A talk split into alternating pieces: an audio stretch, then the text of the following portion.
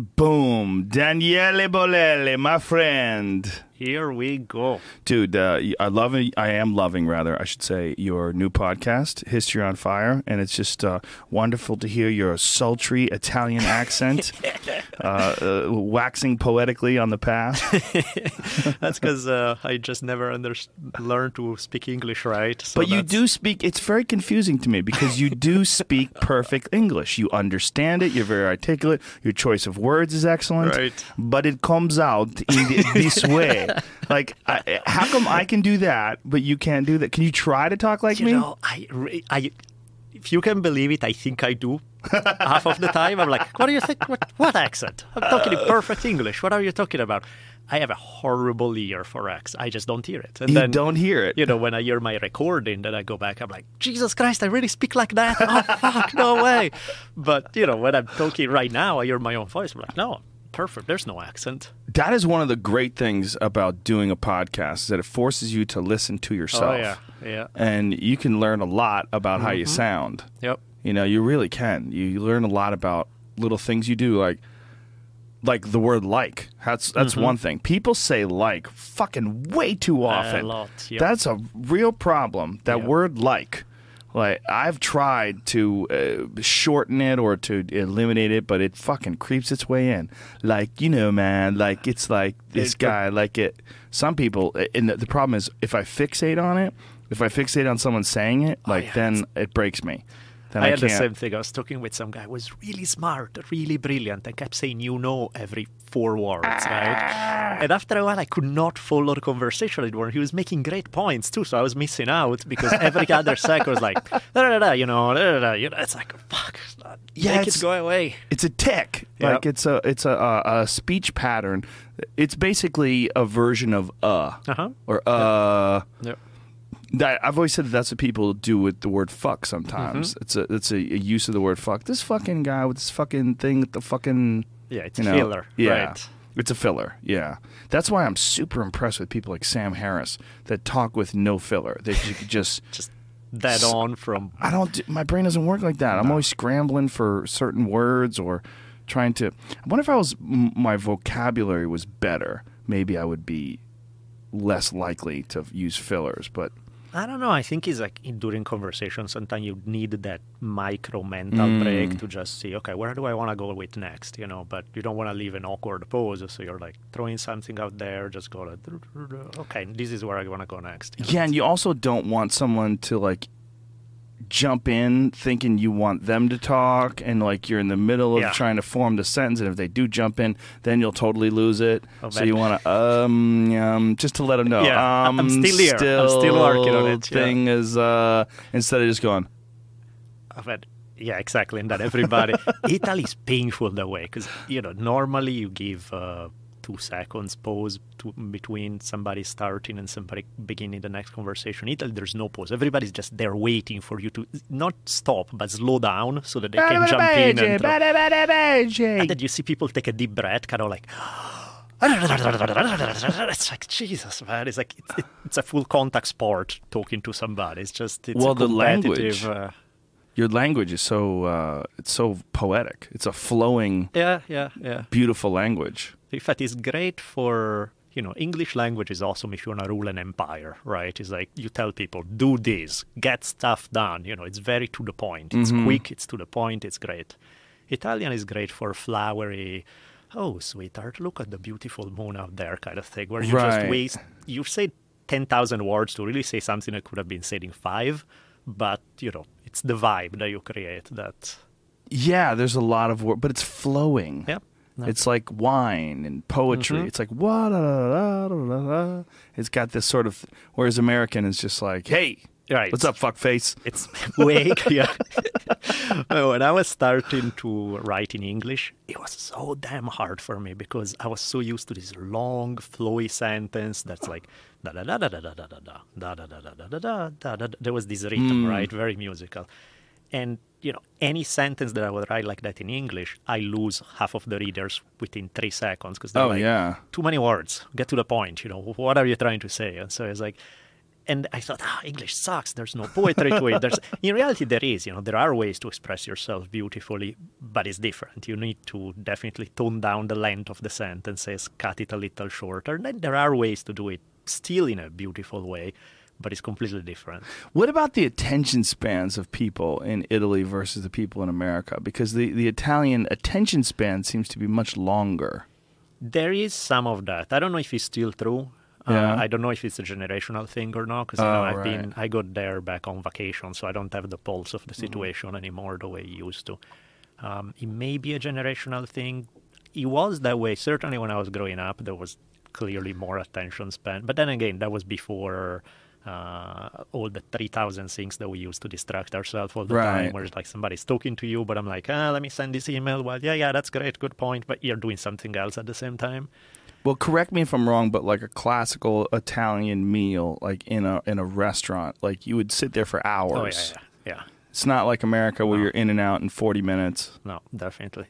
And Yeah. yeah, there's much more of this slow pace and uh, tripped me out the other day. Um, Aubrey Marcus gave me a call, and within about a minute, I was thinking, and I I love Aubrey, and but the vibe for me was like, okay, great, you know, hi, hi, what's up? Now, what do you want? Right. And then I realized that he wasn't calling because he wanted anything. He just wanted to say what's up and chat. And I was like, "Ah, I forgot what it's like to be that way. It's nice. I like it. You know, that's a good feeling where you just, we are just talking because we like to talk to each other. It's not like, hey, I need something or, you know, uh, Yeah. I'm so used to that conversation now that everything is for a reason. It's like uh, we're trying to get stuff done. And uh, it was so refreshing. I was feeling, this is beautiful. I love it. I miss it. It's, Yeah. Uh, that's how it should be. It's nice if you can catch someone that's on the same vibe. Mm-hmm. But when you're like, "Hey, man, everything good? What's going on?" Yeah, yeah, I'm uh, just getting some shit done. What's going? on? What's up? What's up? Like Right. nothing. Just called to say hello. Yeah. it's like, Okay, well, hi. Yeah, Bye. See you later. Click. Yeah, yeah. Gotta go. I'm running an empire. Running the empire of Mike. yeah. and I mean, we do we do have uh, I don't know how we got that way, but we do have intense, busy lives. So sometimes uh, that organic, relax, let's hang out, let's let things transpire and play.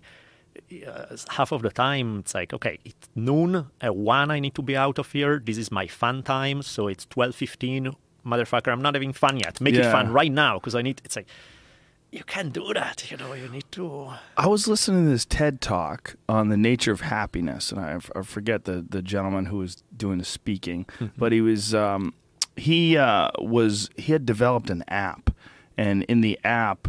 Uh, it would like hit you with reminders and ask you questions like, "What are you doing right now? Are you enjoying what you're doing right now? Is this what you want to do?" And like things along those lines. And then they would gather data and well, so they they added all their data from all the people that use the app, and one of the things they found was one of the least conducive things to happiness. One of the one of the indicators that people are not happy is when your mind is wandering. Mm-hmm. Like you're just sitting around thinking of nothing, just sitting doing nothing, and in those moments, for whatever reason, people just don't feel good. Right. They their mind will wander to the negative things. Mm-hmm. But when you're in the moment and you're occupied in something, whether you're creating something or whether you're writing something, wh- whatever you're doing, like those are the moments where people feel fulfilled and happy. No, definitely. And there's something to be said for meditation in that regard of learning to be in the moment when, because, you know, a lot of the times we can be in the moment when we're doing something, Mm-hmm. But to be in the moment when you're not doing something, just like, let me take a deep breath, let's be here, let's look around, that's not as easy to do as one would think. Yeah, that's why like a class, whether it's a martial arts mm-hmm. class or a yoga class, is really good for people mm-hmm. because someone's telling you what to do. Yep. Like, okay, now we're going to work on arm bars from the mount. You know, like get to the mount. Okay, shift your hips to the left, grab the arm, pin it down. And in, in going through those steps, you're forced to concentrate on that thing, and because it's so intense, you're forced to be in that moment, mm-hmm. and that for a lot of people is a real not just the physical relief of exercise which is fantastic for the mind but the relief of focus and concentration Yep. alleviates a lot of the bullshit that is like that builds up when the mind is wandering you Big know time. I notice when I do get to, I, I finally had a chance to start rolling again the last month or two. It felt so fucking good. I was just like, oh my god, I forgot not only physically, as you say, how good it feels, But in that moment, you know, if your mind wanders too much, the guy's choking you, the guy's Yeah. armbarring you. You can't wander. You have to be totally present in what you're doing. In and it, it's just such a mental break that I thought I had all these issues when I walk into class and I walk out. I'm like, huh, those problems, you call those problems? That's a joke. Come on, no Yeah. big deal. Because suddenly you have lightened up. You got rid of this heavy load that you're carrying. And there's nothing like it, you know, something that puts you in the moment, but also your body, puts your mm. body, your mind, everything. The gift of perspective. Yep. Yeah, and some people get it from running. You know, I mm-hmm. know I know some people they just love or like running hills, especially. You know, because it's just so difficult. Yep. And then when when you reach the top of that hill, you have a milestone. You know, like you, you hit that milestone, you get to that hill, and just whatever it is, that effort of doing that, which is very intense, very difficult. Just Yep. and when it's over, just everything else seems like relaxed. Big time. Even weights. Yeah. Weights feel awesome. Sure. Anything. Anything. Just do something that you have to concentrate on. Mm-hmm. You know, like if you're lifting something heavy, like if you're trying to bench press or squat or something like that, like while you're doing that, that is what you're concentrating on. Yep. Isn't that amazing though that that's what the mind needs sometimes? Just one primary singular thing to focus on and to focus on it intensely and it's almost cleansing in a way. Forces the pipes Yep. free. Yeah, You it's kind of like when you haven't sex for too long and then you do it and suddenly everything in your brain switches. It's like, ah, all this shit that I thought I had on me, all this tension, all this stuff that I thought were real problems, you just haven't had sex for too many days in a row. Mm-hmm. Oh, haven't had sex yeah, for if- a long time. Yeah, if you- I thought you were saying you've had sex for too long. I was like, Oh, man, no, what no, kind of fucking no is such a thing. Daniele Bolelli doing? There is no such a thing. He's doing some sessions, Yeah. some session work. Marathon. Yeah, that could fuck people up, man. I mean, I, I, I to this day think that that is, uh, especially for men, the primary reason why a lot of men exhibit like really pathetic behavior because they are trying so hard to get women to like them and nothing is working, and so they have fallen into this trap of becoming this like she-male thing, this this like super feminist sort of Right. always uh, identifying with women's issues and trying to get women on your side and it doesn't fucking work No. Like um, dave rubin a guy who was on the podcast the other day he uh, by the way great guy and great podcast had a great time with him but he tweeted something the other day and it was a billboard that some poor fool had put up and it said dear women on behalf of all men i'm sorry Oh, Jesus. Right. And that the PS to that would be I'm really trying to get laid. really trying Please, so can hard you help me with that? just someone touch my dick yeah. please That would have been more honest. You know, just put that on the billboard. It's like with a number at the end. It's like, oh, poor guy. I get it. You know, it's Yeah, I mean, it's like not that there's anything wrong with siding with women if you agree that Mm-hmm. they've been fucked over or looking out for them, out for them, or you know, and uh, sympathizing or empathizing. That's not the point. It's just the the, the behavior. It's and it's it's also an anti-masculine behavior, Mm-hmm. an anti-male behavior. And Maybe it's because they identify the, they they identify those those characteristics with bullies or with people Yep. that were mean to them or people that you know caused them pain or frustration. But it's it's also like this. It's traitorous. You know what I mean? It's like you're a gender traitor, like in some ways. and to me, there's that bullshit dichotomy there where you either have the tough, strong, macho asshole who's also kind of doesn't care about anybody's mm-hmm. feelings and this, but you're strong. That's the good side. Or you have the sweet, mellow, sensitive, but if you say boo, they go hide in a corner. And, and it's like both models suck. Neither one is a desirable way to be. You know, Yeah. Like, and the problem is that in trying to get rid of the asshole male side, people have also gotten rid of the good stuff about Yeah. being a man, about the strength, the determination, the stereotypical masculine quality. And it's like, that's not what we're trying to get rid of. That's the good stuff. You want to keep that. You want to get rid of, you know, the 1700s gender role. I'm the mm-hmm. man. I'll slap you around, go back in the kitchen kind of thing. Yeah, I can see how that would be less than ideal. But getting rid of that doesn't mean getting rid of the good stuff at all. Exactly. The, that term. Have you heard the term to- toxic masculinity? No. That's an adorable term I that like out. social justice warriors will throw around. Toxic masculinity. The the real problem with men adopting this idea is that they ignore the negative things that women have done. Oh, yeah. Because it's not about women, it's not about men. It's about nice people. Yep, That's exactly. really what it is. I mean, there's uh, feminine qualities that are beautiful and there's male masculine qualities that are beautiful and there's there's there's people on both sides that are out of their fucking mind and batshit crazy. And to Yep. side with women on every occasion just because you're a man, you're saying I'm sorry for all men before me and uh, my apologies. Yeah, like that's, that's- weak shit. You know what you're doing. You need to run hills. Okay, you need to go to class. You need to take a yoga class. Do something, but and get laid. get yes. laid. Get someone to touch you. And it's funny because when you don't come from a place of need, Mm-hmm. suddenly women like you 10 times as much as before. There was Yeah. a period where I did not, I, di- I wasn't running anymore on the typical script that I've had for most of my life, where it's like, hot woman, I want your attention. Look at Right. me, I'm great. I'm, because I want something from you. Yeah. There was a period where things happened in a way where I didn't care. I Right. was just like, if we hang out, I hang out because I'm happy to, but I don't want, yeah, you're a beautiful woman, that's great, but I don't want anything from you. And of course, the second that my brain switched away, suddenly women like 10 Mm-hmm. times more than before.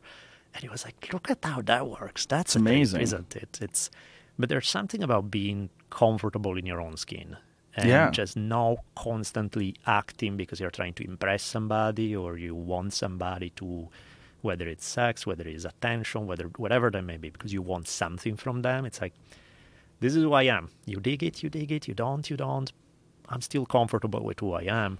That makes such a difference with the way people will relate to you. I think also that regardless of the words that you choose and the way that you say them and the, the sentences that you structure, I think people can feel intent Mhm. and they can, there's just something about it. There's an intangible quality to a needy person that even if they do say the right things and do it in the right order, you know, some women or some men are like, mm, oh, fucking, Yeah. no, not this, not this dude. Yeah, This ain't, mm-mm. That's why you can read all the books in the world about the stuff you should say, Mm-hmm. but that's barely half of the game. You know, there's uh, it's who you are. It's not what you say, what the image you put. Even because it's painful, you have to constantly keep up this image that's not really you, and you have to say all the right thing. It's like, fuck, life is too short for that. Have you ever paid attention at all to pickup artists? Yeah, and, yeah, yeah, and, and yeah. pickup artist game. You know, Yeah. they they're like they'll they'll judge. It's hilarious. I've I've seen some videos online where they're actually critiquing people's Mm-hmm. approaches and strategies for getting women to talk to them. There's like videos on it where a guy will have a hidden camera and he'll talk to a girl, and like then the guys in the comments will be like, "Interesting, like opening, great game. I like how he's doing this." Like they have like like moves, like it's talking about like jujitsu or something or The way, chess. the way you lean to the right, a little Yes. in talking to her, that conv- it's like too much. But it's not real. That's Yeah. what's what's crazy about it. I mean, I guess it will work on like some really fucking dumb girls. Mm-hmm. Well, that's how like girls will find out like deep into a relationship like months later that the guy's like heavily in debt and Yeah. wanted by the FBI and you know beats his mom. Like you don't find you don't find that shit out until because the guy tricked you with all this this strategy. And if you can't read that, then you're you're, you're not going to know that something's going on. But that to me is if you have a really bad radar and you mm-hmm. can't get yeah. vibes out of people, then you're dependent on what they say. Some people have bad radar. But what they say is a smokescreen. You know what they say may be real, maybe not. It's people put on a show all the time. It, to me, it's like really you didn't feel sitting next to the guy for 35 seconds that the guy is a freak or that woman is evil or that it's Yeah. like, man, you feel it. It's not what they say. It's But it's hard. It's hard to have sovereignty. It's hard to have personal sovereignty. It's hard to be at a place where you don't need anybody, or you're not needy, or when you're around a beautiful girl where you don't give a fuck. Right. That's hard, man. It's hard. Most men, I would say, like 99% of men, when they're around a really beautiful girl, they just uh, they just panic. They start even Yeah. if there's no chance that girl's gonna fuck Sure. you. Your your behavior alters. It gets weird. My solution to that. It's illegal in 49 and a half state, but I think that going to 49 and a half. yeah, because it's legal in rural counties in Nevada. But Yeah. going to insanely hot hookers, Hmm. calm people down. For a man's standpoint, would be like, okay, if I want to get laid with an insanely hot woman, I can. Yeah. Put down the money, go. You're nice to them, they're nice to you. Done.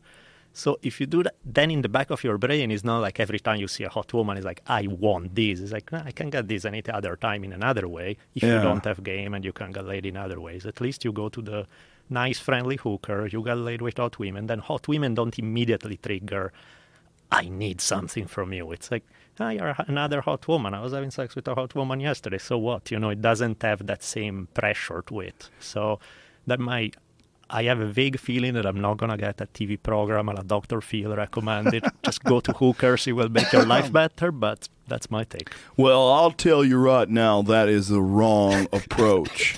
It ain't about the woman being hot. It's about love, sir.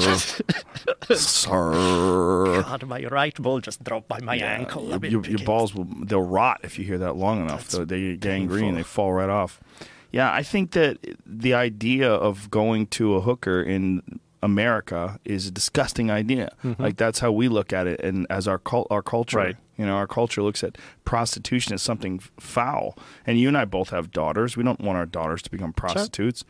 but if you know. If somebody else's daughter wants to do it, what else is wrong with the things is like it's how you're some like there are cases where somebody become a hooker because their life sucks mm-hmm. they are on meth yeah. they're this and that that's clearly not but i've i know women who have uh, who did become sex workers who are speak multiple languages graduated from ucla they have jobs they have money they have stuff and their ways uh, they have the power in the exchange because the way they are going to play it is that they consider it kind of like dating except that i pick my clients mm-hmm. so it's like I'm sleeping around a lot, but I get paid bank for doing that. Right. And that's a whole different kind. You know, not all prostitution is the same. That's a whole different game. That's somebody who comes from a position where they are empowered rather than the typical, you know, street hooker kind of thing. That's a whole different game. Yeah, I've met um, uh, girls that have done that. That have actually like had like wealthy men mm-hmm. that they've had sex with, and then they only had like a few of them, and they you know they fucked them like a couple times a month, and that was their that was how they made all their money. Right. And they but they didn't like take other clients on, and I was like, that is just weird. That is a weird. But but why is it weird? Because when you look at like a really hot woman, like the Donald Sterling situation, mm-hmm. that old troll looking raisin man, and he had that girl that uh, yeah. the one that ratted him out and made those recordings. She was hot. Yeah. She was young and mm-hmm. hot with a nice body. Like, what do, what do we think's going on there? Why do we think he bought her a multi-million dollar condo and a Bentley and all that? Why do is it okay to just buy people so you can exchange gold coins? Can you exchange gold, gold coins just not paper? Yeah. Like, how's that work? It's ridiculous. Can you buy someone a house? You just can't give them cash. Like, it's weird. Like, why is the exchange? Like when the exchange is actual money, not something that you can convert to money, mm-hmm. but the actual money itself it becomes an issue. Like pr- prostitution exists across the board of course. in many, many relationships. I have friends that are married to prostitutes. Right. They really are. They just happen to be monogamous yeah. prostitutes. They're monogamous prostitutes, the, yeah. But these guys are wealthy guys, and mm-hmm. these women that they're dating really don't even particularly like them. Right. And they have to buy them things all the time. of course. And they have to constantly keep the fires of this uh, this style of relationship lit. That I find weird. Is like, isn't it easier to just pay for a call girl, go there each time? But it then... is, but then you know the problem is people want companionship. They want someone to be there for them. Yeah, but you're not gonna get it by paying somebody for that. That's no. you know. Sometimes it works. Yeah. I don't know. It's it's you know it's like saying it can never work. I, I just think that a lot of people would be way better off, a lot of people, if sex wasn't such a big deal. Yep. And I think that is a big part of what's going on. Like part of what's going on with with campuses, um, where they they have this massive amount of attention that's being paid to sexual assault is very good in a lot of ways because sure. sexual assault, actual real sexual assault, is horrific. Yeah, it's fucked up. It's disgusting. Yep. It's fucked up, and you know the the idea that my son could do it or that I could have done it when I was young is, is terrifying to yep. me and disgusting to me. But equally equally true, the idea of someone being accused of sexual assault where it really was just regret. Yep. Yep. You know, like there's a lot of people that are trying to say that if two people get drunk and they have sex, then that somehow or another that's rape. Mm-hmm. And what it's just people having sex. There's no violence. Yeah. There's no forcing. There's no that's that's crazy talk. And a lot of that comes from the idea, these puritanical ideas that sex is somehow a bad thing. Mm-hmm. Because if two people got together and they got drunk and just cuddled, no one gives a shit. Yeah, that's fine. Yeah, but I mean, suddenly but as soon there's as- penetration, Yeah. now that's uh, it's like Like, where does it end? Like, okay, what, okay, what if you just cuddle and you both have shorts on and a t-shirt, and the guy gets a boner? Like, Yeah. what happens there? You know, is that bad? Like, what if you know, what if you're cuddling and the guy and the girl don't have shirts on, but they have their pants on? Like, what the fuck are we doing? I don't know. If pe- if they're drunk and they hug, everyone's okay. But if they're drunk and they fuck, it's a real problem. right. Well, if if someone says no and the other person forces them or does, then it's Sure, a problem. that's rape, of course. But if it's just two people that drink and then do something, and the, the other person wakes up in the morning and goes, I can't believe I fucked that guy. Shit. Yeah. And then their friend says, Oh my God, were you drunk? Well, you could not consent. That is rape. That's, not rape. he was drunk too, right? Like, uh, there was uh, this. Uh, I forget what the protest was, but these guys uh, had these signs that said "regret is not rape," Mm-hmm. and there's this like fucking terrible backlash this. But that is what it is. It's Yep. regret. Whatever happened to fucking up? Whatever ever happened to making mistakes? And also, why is it that one gender gets a get out of jail free mm-hmm. card, like you got raped, whereas every guy that I've ever met has gotten drunk and had sex with someone that they regretted, right. and then after it's over, they're like, "Oh Jesus Christ, what did I do? Oh my God!" And then you know the girl's calling you, or you know you see her again, you're like, "What did I Right, do?" right. Yeah, nobody think of it as Yeah, the No- guy got raped. Yeah, yeah, And the guy himself is not gonna think no, that was rape, right? But a course. woman would think that if a woman got drunk with a guy. But then, of course, it, you, you you get into this Bill Cosby territory, Oof. where a guy is purposely getting someone drunk or purposely getting someone fucked up. Well, of course, that's that's where it gets weird, right? That's that's where it all turns into an actual crime or Yeah. an actual, you know, a, a negative interaction or a, a verifiable, bona fide, you know, yeah, assault. Yeah, that's different, even because Yeah. the intent is different. It's not you're Exactly. both drunk, one thing Right. to another. Okay, whatever. That's one story. That, that one is I'm trying to get you to a vulnerable position because I want to take something from you that you don't want to give. Yeah, and I'm coercing you and Yeah. being sneaky about it. And Yeah, that's a different story. Yeah, That's, that- uh, so that's a dark thing that it happens. It happens to a lot of women, man. A lot. I've talked to several women who have been roofied. that's you know. so fucked up. When I was in high school, I had once there was this um, pretty hot girl who was um, just passed out drunk, and there was two guys at a party who were clearly just moving in in that direction. They were Oh. clear and obvious about what was going on. That was like there was no ambiguity there. It's like that is you're trying to rape somebody. That's not. Yeah. And so I remember just I had my good Samaritan day of my life where I just kind of picked her up, walked her outside, helped her throw up, do the whole because I was like, no, no, this like this is a bad scenario right here. This is not a pleasant one. And it's not again the one where everybody's drunk and it's different. There's no intent. This is somebody who say, oh, vulnerability. I'm going after that. I wonder if anyone's ever done a study on places that have legalized prostitution where there are more or less sexual assaults. From what I remember, and I do believe I've seen studies about it, I think it was less. Because uh, Jamie, head to Google. yes, Um, Uh, yeah, I, I would assume that when it's not something that's almost impossible to attain. Because you think about it like the average guy who makes a good living, Mm-hmm. um, you know, maybe occasionally you could afford to spend $500 on a prostitute or whatever the hell Mm-hmm. it costs. But the idea of getting that prostitute to be in a sexual relationship with you voluntarily is almost out of the question right. But you if you're a goofy looking dude you can pay that girl and she'll fuck you and the Mm-hmm. weight of that exchange has sort of been lifted i mean Yep. there's a potential that you could get addicted to going to prostitutes but you can get addicted to going to a pool hall Of course. you know Do you, anything. you can get addicted to swimming Yep. you know i know people that they every morning they get up and they fucking swim they have to swim i didn't Right. swim today Yeah. Oh, And if you have the money, it's like there was why uh, not there was a Don Winslow novel. I don't know if you ever read that guy. He's a master writer. don winslow Yeah, he No. wrote a lot of thrillers. Really good writer. never heard of him actually And there's a line. i have i um, forgot he's the guy who they did the movie Savages. Um, what is it Savages, the Oliver- Savages. Oliver Stone movie, I believe. oh was- yeah that was based okay on a Don Winslow novel. Was that a good movie? I haven't seen it, to be honest. I read the book. The book was good. Um, Hmm. The movie, I didn't hear anything that made me want to see it. So I was like, eh, I'll pass. But uh, but Yeah. the guy is a good writer. He has this one line at one point. I forget which novel it is, but he has this line where one guy is like, you know, she's only with you because of your money. And the other mm-hmm. dude is like, well, good thing I have money then. I thought it was awesome. Yeah, what does that mean? She's only with you because of this. Well, whatever. She's only with you because of your big dick and your broad shoulders. So Shut what? up, stupid. I'm You glad know? I have that. Good. We're done. what, does that, what does that mean? Right. She's only with you because you're more attractive and more intelligent and more successful than me.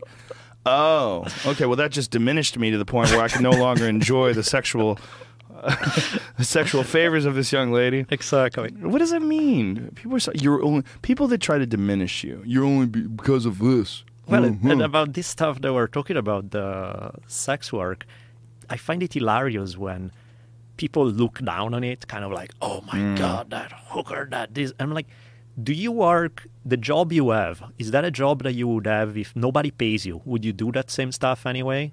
And 99% of people will say, no, it's because I want to get paid. And it's like, so explain to me exactly how are you different from a hooker? It's Yeah. like, ex- embrace your inner hooker, man. You're doing it for the money. That's where it's at. Embrace your Um, inner hooker. Yes. Researchers decriminalized prostitution in Rhode Island led to fewer rape and fewer gonorrhea cases. My point. But that's not even legal. That's just decriminalized. So that means you can't get arrested for it.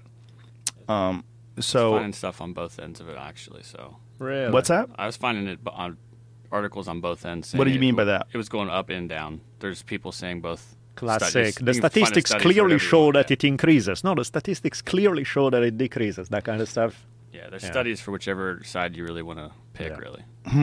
It's like the Bible. You, You can see, make it decriminalized though is not legalized. What you you want is a nice brothel, Mm-hmm. nice and clean, like a, you know, like a beautiful establishment, like a uh, Burke Williams spa. Burke Williams of yeah, hookers. I like Burke it. Williams of hookers. I you know, like if you go to a. Burke Williams spa, they they they give you a glass of water with lemon in it. It's nice, and they have the chimes going and the incense. You walk in there, scented candles. Yep. Ah, they give you a nice massage. But you know, they're not supposed to have sex with you. See, that's the problem. But if you can go to one of those places and they had sex with you, you'd be like, "This is what a great exchange." I know. Perfect. I'm nice to you. You got a bunch of money. You're nice to me. Everybody wins. It's puritanical. It totally is. Because if you really break it down, why would it be illegal to do something that you can do for free? Mhm. If you can do it for money, Right. Why? I mean, if you could do it for free, why can't you do it for money? Yep. Because everything else you can do, like massage, like you could give people foot massages all day. Exactly. But if it's a sexual thing, suddenly Ah. it's illegal and it's terrible. Yeah, I find it hilarious. It's this is uh, puritanical religious crap that we carry with us from you know another time, and it's just still around in people's mentality. Because when you think about it, I think it's complete bullshit. It's It warps our minds too, because it turns sex into some forbidden, dirty Mhm. act. yep, yep, yep. You know, I don't know. It's um, the the whole uh, like pattern of it is very difficult to break. Though I don't. I mean, I think they they broke it somewhat in the '60s. You know. Summer of Love, and but they were all on acid.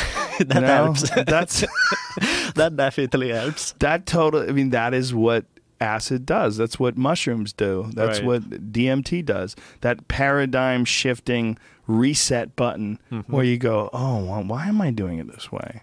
Why am I? do-" Yeah. You know, that's where all those songs like "Love the One You're With," came- Right, You know, exactly. all that came from. It was a free love generation. Yeah. It was different, right? Yeah. Isn't that interesting? Like that's all it took. Just a, a little bit of drugs, Mm-hmm. and people went from "Father Knows Best" to "Love the One You're With," and like inside of ten years. 1960s are a trippy time, right? I Fuck mean, even just music wise, you listen to what people were listening to in 1961 Mm-hmm. and what they were listening to by 1968, and it feels like 300 years have gone by. It's Yeah. such a nice, you know, night and day kind of thing. They are like, how did that even happen in that little period of time? It's, you know, you go from your mellow Motown to Jimi Hendrix, and it's Yeah. like, how did? Doesn't even sound remotely close. It's everything. The clothes. Yep. They started wearing bandanas and Yep. bell bottoms and freaky vests and Mm-hmm. shirts with flowers on them. Like the whole thing just fucking completely flipped on its Yep. head.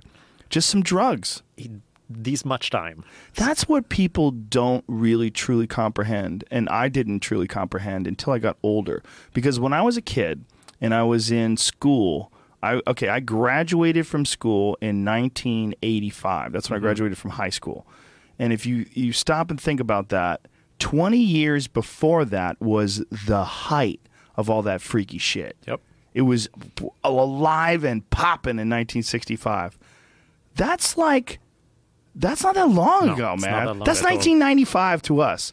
Like 1995 seems like the other day. just a few Right. years ago. Yeah, to think about 1995 just being freaks and hippies and Woodstock Mm-hmm. and chaos, and then the government just threw water on the whole thing. Put that fire out, and Yeah. everything calmed down in the 70s, and then the 80s they gave everybody coke, Right. and then Miami Vice, and Don Johnson didn't have any socks on. He's driving around a Ferrari Testarossa, and it all sort of Yeah. got to this different place. Like they took the drugs out of the equation, and there was this big void, and no one knew what to do, and it just sort of like had this chaotic bouncing against the wall thing where it was trying to find its equilibrium and find its mm-hmm. harmonious vibration to get back to where it would have been, but inexorably altered because of this one decade. Big time. I mean, even the drugs. Just it's not like in the '80s people weren't doing drugs, but nastier drugs. You know, Yeah. you go from psychedelics to hard stuff. and Yeah. it's like, Crack. That's yeah. That's, Crack. We're not talking the same drugs here. It's Yeah. a very different kind of game. Amazing! It's ama- It's really amazing when you get older and you realize that ten years is nothing. Yep. It's such a like 10 years ago was 2005. That is exactly like today. What was the difference between 2005 and today? No iPhones. Other than that, what's the difference? Yeah, yeah. We were all online. Mm-hmm. Everybody had email. I mean, there was less social media Sure. and things along those lines, but ultimately there's very little difference between mm-hmm. today and 2005. If you had a 2005 car, that's a nice car. That you could drive that around It'd be just like a modern car. It'd be Right. no or a, a 2015 car. No different. Not much difference in the music. Mm-hmm. You know, Yep, you I agree. Listen to some music from 2005. It's Yeah. pretty similar. Big time. Like, yeah, you could take a song from 2005. You could totally release it today, mm-hmm. like a, a hit, and it'd Yeah. be a hit today. But the the difference between a hit from 1955 and a hit from 1965, Night Jesus. Christ, Yep. Yep. Yep. Jesus, what a difference! Well, which is why to this day, people about the 1960s either love it or hate it. The people either are like, Mm. Yep. Mm. the 60s, they ruined American culture, everything got terrible, or they're like, oh, thank God for the 60s. That's where all the cool stuff started happening. Yeah. It's very rare to find people who are neutral about it. This is the difference is the people that got the drugs and didn't get any drugs. exactly. the people that were getting crew cuts and fucking goddamn hippies. yeah. Yeah, they never got it. They didn't understand. They missed the boat. Yeah, let's nuke Vietnam. They didn't let us win. That's what happened. It's fascinating to think that the culture can shift and change so quickly. That must have been terrifying for the old guard. Mm-hmm. You know, the people that, that were. I mean, you also have to think the, the the ability to communicate about these things, about these complex issues, didn't exist back then. So all you could do is go down to your local bar and Yep. complain, or your.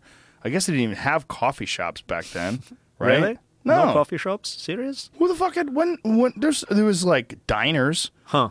I mean, I but did they? Yeah, that's they not the didn't have like a thing. Starbucks. Yeah, yeah, no. You know that shit didn't even exist. Man, that's nuts. When I was a kid, like you would go to Dunkin' Donuts and get coffee, but um, that was it. There was no Starbucks.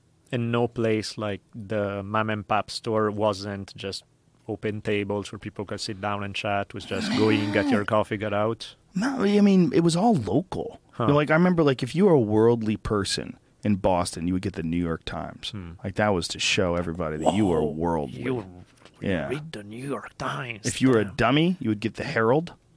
And if you were, you know, local, but you know, you're on the ball, you get the Boston Globe. Hmm. I used to deliver all three of them.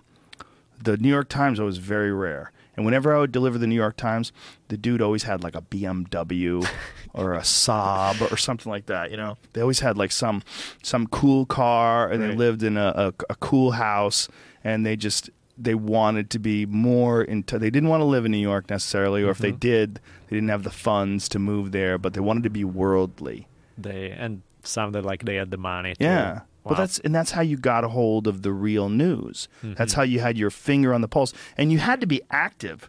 Like I remember, you know, like um, there was this guy that I knew that would, you know, he would read all the papers. He would read the Times, he'd read the Herald, and and I would I would ask him like, why you know why do you read all these different papers? Why not just pick one and read them? He's like, to really get a sense of what's going on in the world, you really got to read all of them. Like the New York Times will cover some subjects globally that the Boston Globe won't. The Mm-hmm. Boston Herald doesn't give a fuck about what's happening anywhere but Boston.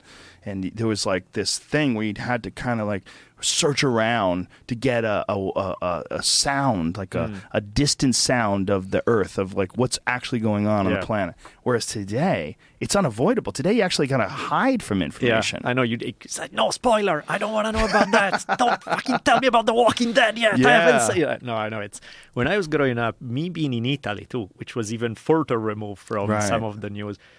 I love basketball, and I remember when I was maybe eight, nine years old, I wanted to find out, you know, who won the NBA Finals. There was the game on Sunday. What happened? And I literally would have to call the one magazine in Italy that dealt with basketball that would come out once a month and I would call them, and they had talked to their friend in New York who had told them who won. Otherwise, I would have had to wait probably three weeks until that next issue come up who tells you who won the NBA final a month earlier. wow. That's the world that I you know, that I grew up in, and so it's like when you think about today, you can be on the top of the Himalaya, and if you find the right connection, you can watch the game live. It's like that's a whole other game altogether. Yeah, you were reading about basketball Yeah. that happened weeks ago. Yeah. And get all excited. He's like, man, I can't believe I'm going to find out now about that game. It's like, When were the first organized sports? There was uh, 1800s already, late 1800s in US. You start having a whole bunch. There's an awesome story about um, the development of football in United States, which was by no means the first. Baseball was before and everything, but football was funny because there's this story that late 1800s there's no more frontier there are no more indian wars because everybody's been conquered so there was not anymore this tradition for kind of upper class males to go in the military fight the indians that kind of stuff so many of the old guard felt that their kids were growing up to be wimps. It's like, what? You haven't even killed a few Indians? What's wrong with you? You're not a real man. What's the... So they would send them to all the Ivy League school that were beginning to pop up, but they felt like, yeah, you read books, you don't kill anybody. I don't know about your masculinity, really. So somebody was like, okay, we can play this game where we they beat the shit out of each other. It's going to be this manly physical game where they just brutalize each other. Then at least you know it's not as good as bringing home a good scalp, but it's something. You know, it's like it saves their masculinity and stuff. And that's how a lot of so if you see the um, all the big football programs of the late 1800s, even early 1900s, they were all Ivy League school stuff that today you never, you know, Harvard, Yale, they had the top football programs. And it's like, how the hell did that even? And a lot of it was because uh, it was a way to show, look, I read books, but I'm still a man. Okay, I'm still tough. Wow, that's that's interesting. So it was a substitute for war. Yep. Wh- Which totally makes sense. Yep. I mean, that's kind of exactly what it is. If you Mm-hmm. watch a game, it's you know, it's you're winning, Mm-hmm. you're attacking. You know, you're trying to defend. You're crossing a, a boundary, Yep. which is like the, the the border to the city, Mm-hmm. the gates to the to the brothel or to the castle or to wherever you're trying to break into. Wow.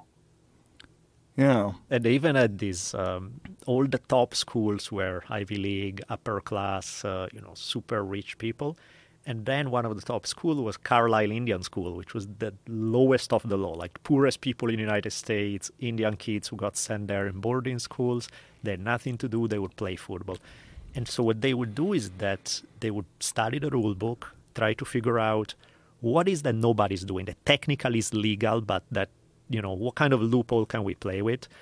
And they would start, you know, using some tactic that nobody had used, kill everybody in the process. So then the, the league goes, okay, we can't have these damn Indians beating Harvard, so let's change the rules. That thing they do, make it uh, illegal. Like what things were? You know what? I don't. I wish I remember. I read through the list. There were some that were really, ins- but basically they developed the game of football in terms of oh. how you know this constant game between the league and the Indian school, where these guys use some loophole, the league comes in, makes it illegal, and then the next time they use a different loophole, and then the league comes in, and so a lot of the rules of football were shaped to start. Okay, those guys do it. Let's stop it right now. That's interesting. That's Lucky for them, black people weren't playing back then. yeah, serious. they would have changed all the rules. yeah, exactly. would just that's what they've done now. They just give up. Look, it's mostly black. so you can't run. You can't.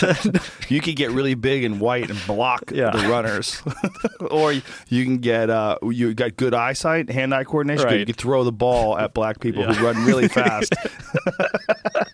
but it's so rare. You get like a super speedy white guy. When one comes around, they're Right. like, "Look at him go! Yeah, he yeah, runs like yeah. a black guy." it's hilarious. It is. It is fucking hilarious. And it's funny how the stereotypes change over time because like early you had Thad Russell on the show like in his book how he break- yeah, how yeah. he breaks down how many of the early natural the natural Jewish athletes which today you're like what, Mm-hmm. Yeah, What I- or you know a lot of the early boxers are all Irish or Mm-hmm. the, you know and then A lot of Jewish boxers yeah big back time in the day. Big time Well, they were people that were fucked with. You know, they Mhm. were the early immigrants, and they were struggling. That's what it always seems to be. It seems to be the the the group that is like the most recent immigrants. Like now, we get a, you get a lot of Russians, Mhm. a lot of Russians in both Europe and yeah. in America. With so many Russians in MMA, Mhm. Dagestan, a lot of Yep. Dagestan people, and a fucking uh, d- completely disproportionate amount of elite fighters too. Yep. A lot of like really fucking tough guys from Russia. Well, if you're used to, I mean, it's, it's almost stereotypical, but if you're used to toughness throughout your life, Mhm. then climbing in the ring doesn't seem like much. If you're all sheltered and protected, climbing in the ring is scary as hell. Exactly. it's- exactly what it is. It's exactly what it is. And it's also like the hunger that you have Yep. because your your life has been like just filled with despair and Mhm. struggle and in a lot of them abuse. Yeah. So like violence becomes like some sort of an automatic response to reaching out for abuse. Uh, uh, you know, reaching out in response for the the abuse you've suffered. Like they they like have a that's where a chip on your shoulder comes from, right? Right. It's like someone just just waiting for someone to say some shit because you've just been dealing bottled up. You have this, this- rage that is Yeah. like, please just cross that line so I have an excuse to beat the shit out of you right now. Yeah, of and course. a few generations later, your kids are pussies. yeah, exactly. and then you look at them like, go play football, damn it. What kind of man are you? But is it's weird because like isn't it kind of a good thing that they become pussies because that means we become civilized and everyone's sort of calmed down. It's like there's this weird fine line that we walk because ultimately we would like to have no violence. Like ultimately we would love it if you never had to worry about a threat of violence. Just go through your entire life, never worry about anybody shooting you or stabbing Mhm. you or beating you up and that'd be beautiful. But along the line you kind of lose out on a lot of the stuff that comes along with living a hard life. Yep.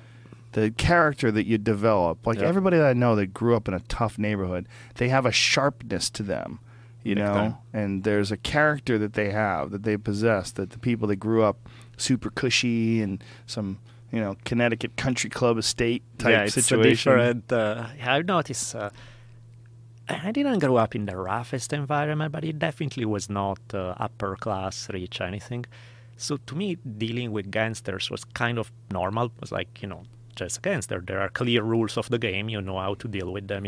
And so to see people who don't have that experience, and when they deal with somebody who's by nature, by What kind of gangsters? Like mafia guys? Mm, Not formally, no. Usually not mafia. More just like you know, people who deal, people who uh, rob, you know, that kind Mhm. of thing. Where it's like the guys who are non some serious artist of just shoplifting, who just can go into a store and walk out, and they would do it pretty much professionally, where they make a living by, you know, stuff like that. Where it's always like crossing, definitely doing illegal stuff, Mhm. not. I mean, I've met some guys who are probably more well connected in a more formal way, but not that was not the normal thing. But the normal thing was guys who would do a lot of illegal stuff, or Right. maybe they are not technically gangster in a strict sense, but people who uh, get into a lot of fights, or you know that kind of Mhm. thing. Whereas like sort of outside of the normal rules of civilized society. But to me, it's like there are clear rules of what you do with those guys. Usually, if you treat them with respect and you don't show yourself to be a wimp, they treat you fairly well. There's, uh, if you know how to play the game. If you don't, you know, these guys will test you. And if they smell weakness, then they'll just clamp down on you, you know. And if you, or if you look down on them, they will clamp down on you. You know, th- there's a very clear rule of the game that if you play it right, you can have very mellow, pleasant interactions. Yeah. But people who don't have that experience that I see them interact with, I'm like, don't say that. You cannot say that to that guy. You know, that's just not gonna end well. It's that's bad. Well, some people have a real issue with letting people in to their life. Like Mhm. you, you would see that. Like that was what people always said about like rap music. And one of the big problems with rap music is these guys would make it and they would become legit, and then they would let like gangsters in their life because they wanted to be Yeah. seen with these people. They wanted to be legit, and then all of a sudden, these people are like completely intertwined in their life. Yep. Apparently, that happened with Edward James Olmos when he did that movie American Me. Yeah, that was. Do you know the story yeah, behind that? Yeah, yeah. That was. Uh, Yeah. Scary business. Yeah, it was a heavy duty movie, and the movie was all about these Mexican gangbangers. And apparently, he had become friends with these guys, you know, Yeah. in air quotes, friends. Yeah. Right. um, while filming this movie and just got way too close and they just started extorting him Mm-hmm. and they started demanding money and you know they they knew where he lived and it became a real fucking issue Yeah, you are their lunch at that point. Yeah. And again, if they think that there's any weakness there, Mhm. then you're screwed. That's why it's uh, there's a predatorial aspect to that game where you need to know how to play it, otherwise you're fucked. and I'm sure he wanted to be down you know Yeah, Like, of course. he's doing this movie Right. He's got to play this gangster cholo but then the movie had all this gay sex in it Yeah, that was You know, rough. like, hey uh you're not supposed Still to talk about that. traumatized now, I think. Yeah. that was a heavy movie, man. yeah there was a lot of weirdness in that movie it's like what is going on Yeah, that was rough. Definitely bad Yeah. stuff. But that that whole like becoming tight with gangsters, like that's a that's a common tale. hmm That's a uh, that has repeated itself over and over and over again, like with Hollywood actors that wanted to be like tough guys or And that know? weakness right there, because if they smell that you want something from them or Mhm. that you look up to them in some way, then that's weakness. If they see you putting them down, that's also a challenge. So Mhm. you're kind of screwed if you do one thing, you're screwed if you do another. There's sort of a narrow way. It's not too narrow, you know, there's a way to do it, but if you step outside of it, yeah, you're fucked yeah. And it's but it's the same thing as like getting into fights. You know how if you are too aggressive you will get into fights because you're challenging people and you're backing them in against the corner and they have to fight you back. But if you are too mellow then people won't respect you and they see you as weak and they come after you. Mhm. you kind of have to have that boundary where you're polite to people you're nice but the message is look i'm nice because i choose to. If Yeah. you decide to cross that line i'm gonna fuck you up right now. And that vibe where it's like you can bring up the goods when it comes down to throwing down, but you don't volunteer it. You're not this macho guy who's like trying Mhm. to get into a fight. That's what usually people who are out for a fight tend to respect and back away from. He's like, that guy, I'm not going to pick that guy. I'm going to pick the next one. Yeah, I mean, obviously, there's a lot of variables, and sometimes Sure. you just run into the wrong person Yeah, at the wrong shit time. happens, but of course. But there's a parallel with the animal world. Mhm. I mean, you think about like dogs, like certain dogs. If you're around dogs and you panic and you run, they'll chase you and Oh, yeah. bite you. It's Yep. like instinctive Yep. on their part. They can't. They almost can't help it. Yep. Whereas if you encounter uh, dogs or even some wild animals, you know, and they say you have to stand your ground or yell at them, like mountain lions especially. Yep. You know, they say you're supposed to look big and make Mhm. noise, and then they're like, "All right, fuck this, I'm out of here. This is too Yep. much work." You know, they don't want to get injured, so they they they're, they're looking for something easy. But Yep. when they when they sense weakness, I think it's almost nature. Like nature wants them to go after you.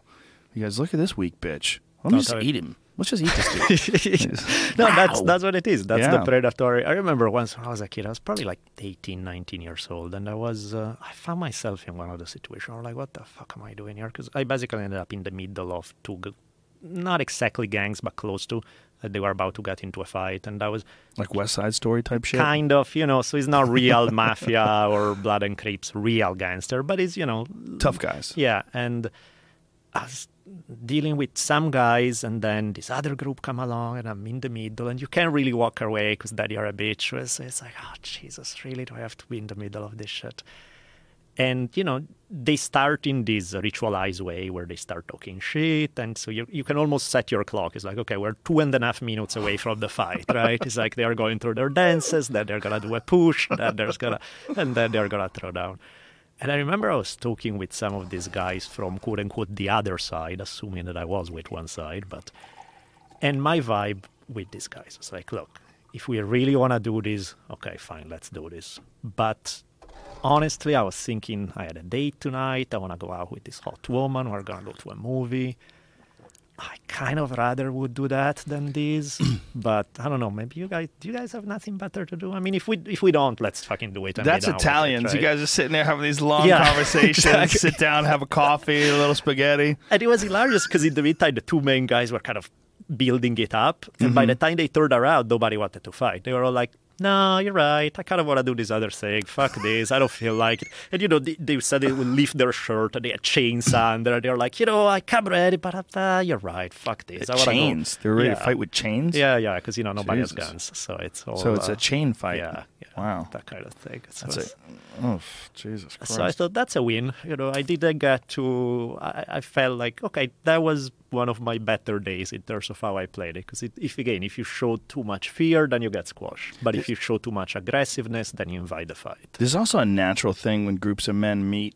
It's Mm-hmm. almost like it's a tribal thing that's in our DNA back to when you would run into people, you know, out in the field and Right. it, it would turn into a war, like almost like an instinctive bonding thing.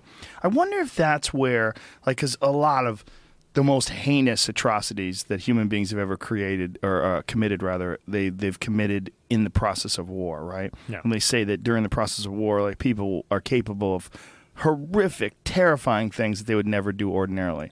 And then also they say that when you have like this mob mentality, like people will do things like gang rapes or gang murders, Yep. gang beatings, lootings, lighting p- places on fire. Like the behavior escalates to this really like insane place Yep. that is very, very rare for someone to go to on their own Yep. as an individual. And I wonder if that's ingrained in us because of this long history of war in the human race. That when you get a bunch of men together and a bunch of men on the other side, we just immediately go to fucking scorched earth. Yep. It's immediately cutting off heads and lighting bodies on fire and catapulting them onto rooftops and just, you know what I mean? It's like, I know human history does read like Game of Thrones. To me, Game Yeah. of Thrones is a fictionalized documentary. It's just it's how it is, right? That's And how, dragons, Yeah, yeah. and dragons. Yeah, minus the dragons. But other than that, it's just most of human history has been like that. And then you get into those things where maybe you don't want to start it, but you remember, remember those fuckers? They Yeah. Uh-huh. got little Johnny the other time, and they burned him, and so now you feel we're to entitled. get them back. Exactly, and then it never ends because it's the the other guy started it. I'm not choosing this game, but hey, they started it, and then they remember that you did. it. It's like you never got out. Yeah, I tried to explain that to somebody once when they're talking about street fights. And I was saying that, you know, you, if you get into a fight with someone, you're not just getting into a fight. You're signing a contract that you will be in conflict with them Mm-hmm. back and forth until it's resolved. It's not as simple as you get in a fight. And it's very rare that two people get in a fight and then after that fight's over, like, it's over. All right, we'll shake hands and walk away. Right. Even often in a contest, like a jiu-jitsu match or a kickboxing match or something along those lines, after it's over, people are still upset if they lose, and Mm-hmm. they still want to get that guy back. But a fight, fight like an actual fight on the street fight, oh my god, this that can go on for years. Like the what was the uh, the famous feud in America? The the Hatfields and the McCoys, Oh, yeah, yeah, of course, right? yeah. They, these t- two wacky families killed each other back and forth for years. Yep. They just couldn't resolve it. No, that's why when you once you start, is uh, you better finish it. You know, Yeah. When- if you're gonna go down that way, then you have to go down all out. Then you just need to really put an end to that situation where nobody from the other side can come get you. But then in a war, you're talking genocide. Yeah. That's not exactly the most pleasant solution in the war that you want to get into. But the reality is that beating somebody is only postponing the next fight. It's kind of like Yeah. World War One and World War Two. Is uh, they are mad because they got beaten. They are itching for a chance for revenge, and the first time they have it, they'll jump on it because they're pissed off, and understandably so. So unless it's resolved in some way where everybody can say we're done, right? Are we? Mm-hmm. Not we're not saying we're happy, but can we live with the current compromise, the the stuff that we reach after the fight, the balance of power? Can you live with it?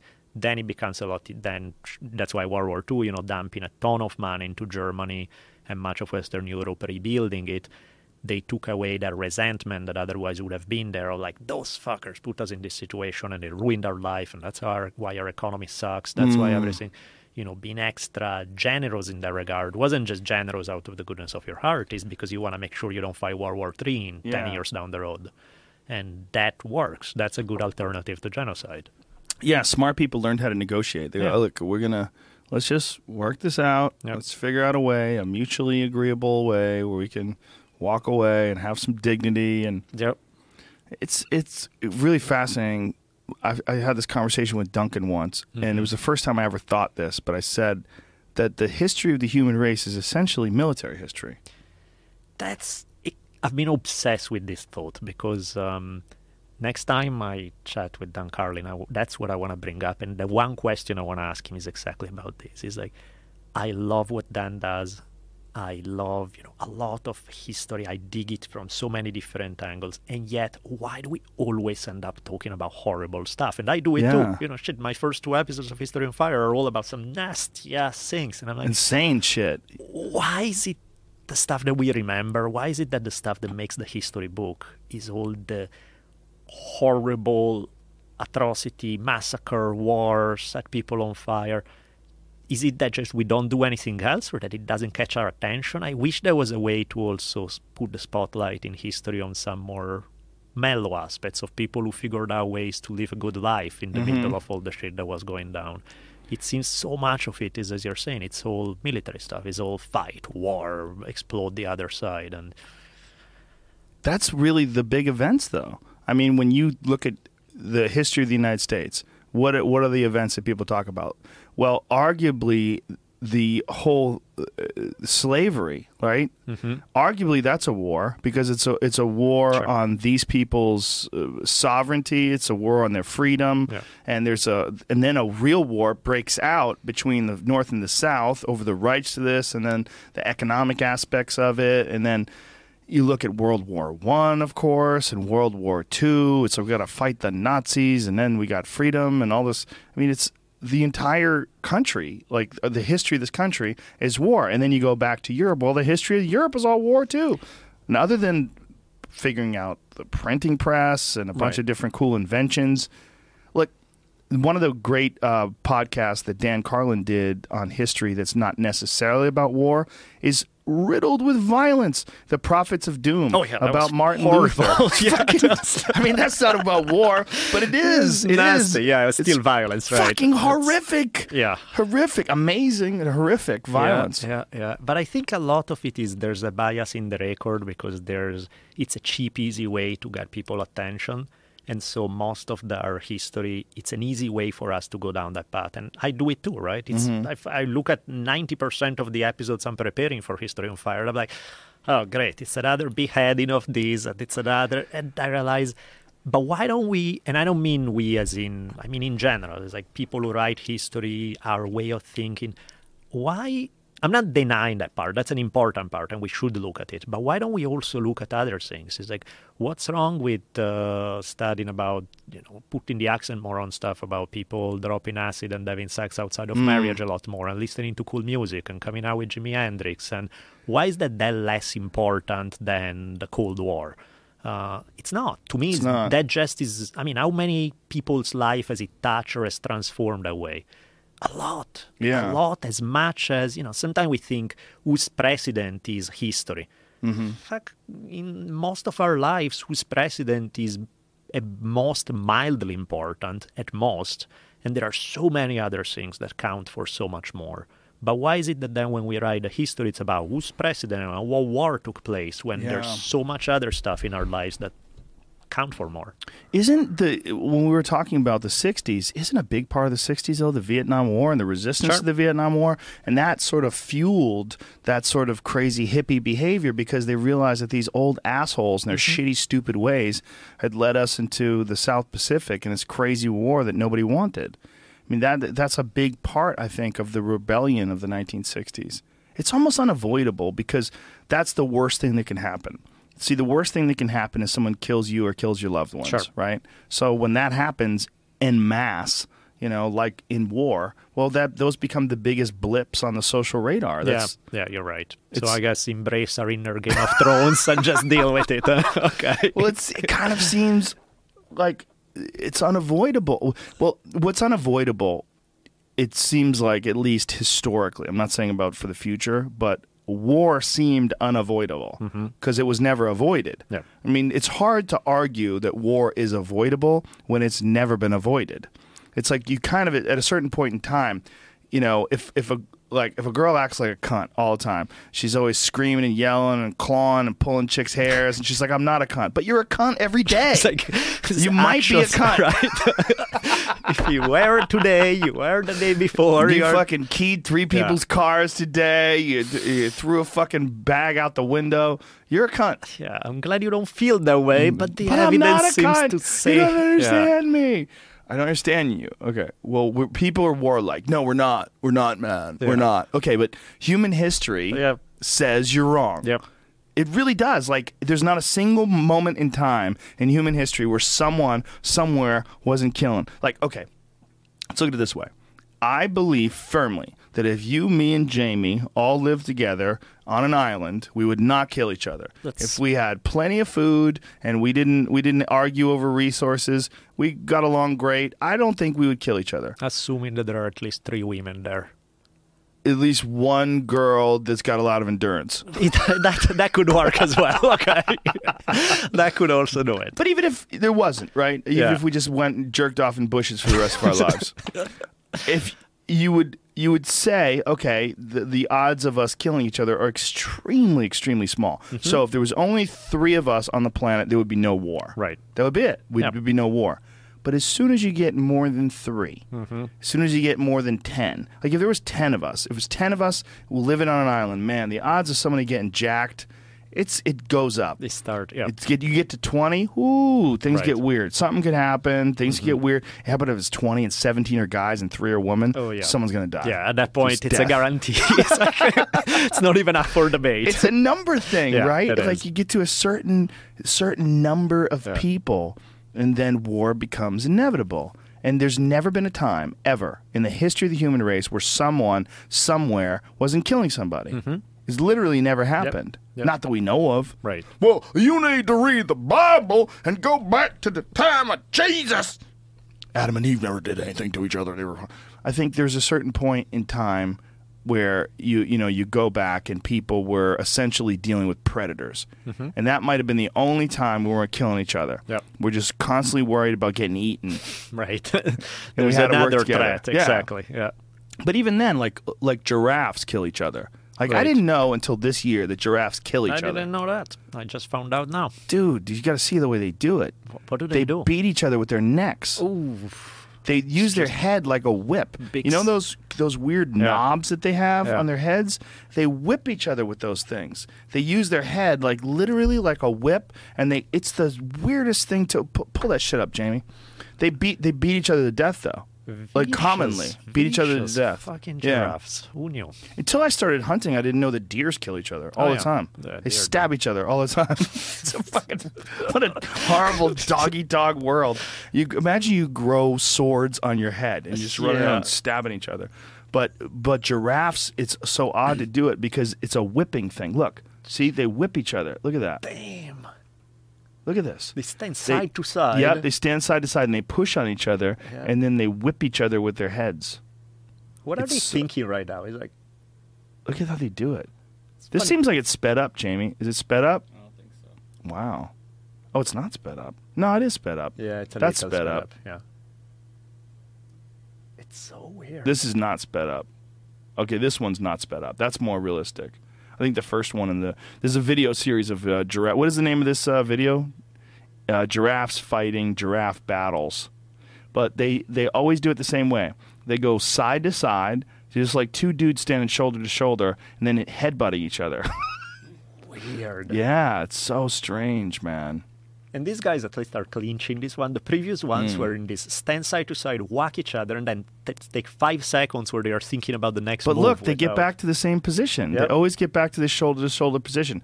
When they clinch up, it's just to get back to the side by side position so they can fucking headbutt each other. So strange. These guys are hardcore. And they use their head. They use their head to the body. See, they attack Yep. the body with those antlers. The way they're like they're like nubs, whatever it is. But they'll go to the same spot over and over again, like right to the rib cage. Can you imagine if giraffes had actually like deer antlers? They would just gore Oh, the shit out of each other. They would. way. But see, if you go to the zoo, you would never imagine that this takes place. No. Because one of the cool things about giraffes is that they're an animal that's so universally gentle Yep. that you can have babies feed them. hmm Like uh, my daughter, when she was two years old, we let her. They they give you lettuce, and you hold out the lettuce, and the giraffe comes over with this crazy tongue that's like an arm, and they reach out with their tongue and it wraps it around the leaves and it pulls it. But they're so confident in their behavior around people that they let babies feed them. But you get these two motherfuckers together and they fight over some pussy. And That's what it always boils down it to. It's exactly what this is. That's exactly what the, de- the deer don't fight. You know, deer get together in bachelor groups when they're not breeding, when the rut is over, And they're all right. and they're buddies. They're all buddies together. That's like one of the best ways that uh, people hunt them out of the rut is to find bachelor groups. And then they, get, they get done with those bitches. They don't even want to hang out with them. As soon as they get done fighting, or as soon as they're done fighting and fucking, they're like, let's just hang out, guys. Come on. Let's go wander through the con- countryside. Let's go camp. Let's go hang out, tell some stories. Come on, guys. I know we stabbed each other a couple of weeks ago, but that's over, bro. you it's over. I survive. We Let's can be friends here. again. Wow. They heal up quick too. That's another bizarre thing about deer. It's like they'll stab each other and they they put these horrible gashes in their body, and then like a week later, it's like completely sealed up, and they're just walking around like nothing happened. Wolverine power. Just They just super super high metabolism Wow. and probably just you know they only live like seven years. So I think whatever Yeah. injuries they have just seals up quick. Because there was this video of this guy. Uh, he went bow hunting and he missed this deer. He missed uh, a good spot. He, you know, he missed the vitals and he hit Mm-hmm. it in the shoulder. So the the deer got an arrow in its shoulder, and then they found the deer a week later walking around like nothing. just arrow in his arrow shoulder. fell like- off. Oh, it fell Arrow- off. Arrow okay. fell off. The, the the hole in the shoulder had healed up, just Wow. sealed sealed itself. It's like what the That's fuck? freaky. Well, they're just they have they have to be like that. Yeah, otherwise you're in, dead. Yeah, in their course. worlds, Yeah. they're getting stabbed all the time by swords that these dudes are growing on their heads, They were competing for sex, and competing for sex. that goes back to my point. If there were mm. giraffe hookers or deer hookers, these guys would suddenly get along. well, the crazy thing about deer is it's not about like it's not just about sex. It's literally only about sex one time a year. It just One that increases the pressure. It's like, Oh, this is my one chance, man, and I only live seven years. So how many chances do I really have in my life? Three, four, five at most. So At most, if you're in my way, I'm gonna fucking kill you. I don't. Yeah. Yeah, most of them they freeze to death. They freeze to death. They starve to death. Like they'll wear their teeth down to nothing, and they can no longer process grains. Ooh, that's not Uh. a good way to go. It happens to a lot of deer. Like a lot of people will kill an old deer, and then they open its mouth up and they go, "Wow, he would have never gone. made it through the winter," because their their teeth are gone. They just have a very finite resource with those teeth, and At they, that point, you're really doing them a favor because that's a Oh, yeah. way to go by slow starvation. That Mhm. that's fucked up. or they get even worse. They're on their way to getting starved, and the coyotes find them. Yeah, They're weak. and then you get eaten alive. Yes, asshole first. That's how they get you. Ugh. Ooh. There was a thing that I tweeted today, Jamie. Did you see that thing about there's a literally a new species um, that is evolving before our eyes. It's a mix of coyotes, wolves, and and dogs and domestic dogs. No. And that a hybrid of these three is incredibly successful. And it's uh, like Huh. the coy wolves are coyotes and wolves, and we've known about them for a while. And that's really a fascinating thing because it's a larger coyote. But Yeah, look, at this. New species, this new species evolving right before our eyes, an ultra successful mix of wolves, coyotes, and dogs. It's a really interesting article, but it's an actual. This is from the Economist. This is actually they're mating with each other and they're creating an actual species. Really fast. Wow, that's trippy. Yeah. The inbreeding began up to 200 years ago as European settlers pushed into southern Ontario and cleared the animal's habitat for farming and killed a large number of wolves that lived there. It also allowed coyotes to spread from the prairies, and the white farmers brought dogs into the region. Over time, wolves began mating with their new, genetically similar neighbors, and the resulting offspring, which have been called the eastern coyote, or to some, the coy wolf, now number in the millions, according to research of North Carolina State University. This is really interesting stuff, man. That's crazy. Fifty-five pounds. Yeah. Not small at all. No. 437, this is cool. An, an analysis of 437 hybrid animals found that the coyote DNA dominates its genetic makeup with about one tenth of its DNA from dogs, usually from a larger dog such as Doberman pinschers and German shepherds, and a quarter from wolves. Wow. That's freaky. But yeah, doubled in size compared to a coyote. That's Yeah. big. Yeah, it's just it's it's it's fascinating to think how a species evolved in the first place. Yeah. Like how did a wolf become a wolf? You know, Mm-hmm. how did a giraffe become a giraffe? And to see something like this happening and have a very clear line, like a genetic line, like this is what caused this. So it's amazing stuff, man. It's fucking trippy though.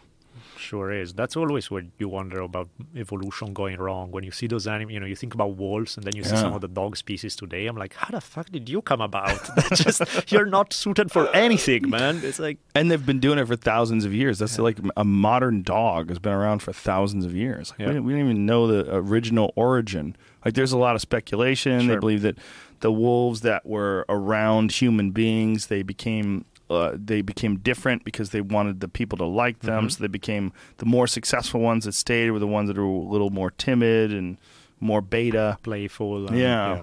But- They did a study on foxes, a really interesting study that they highlighted in this uh, Radiolab podcast.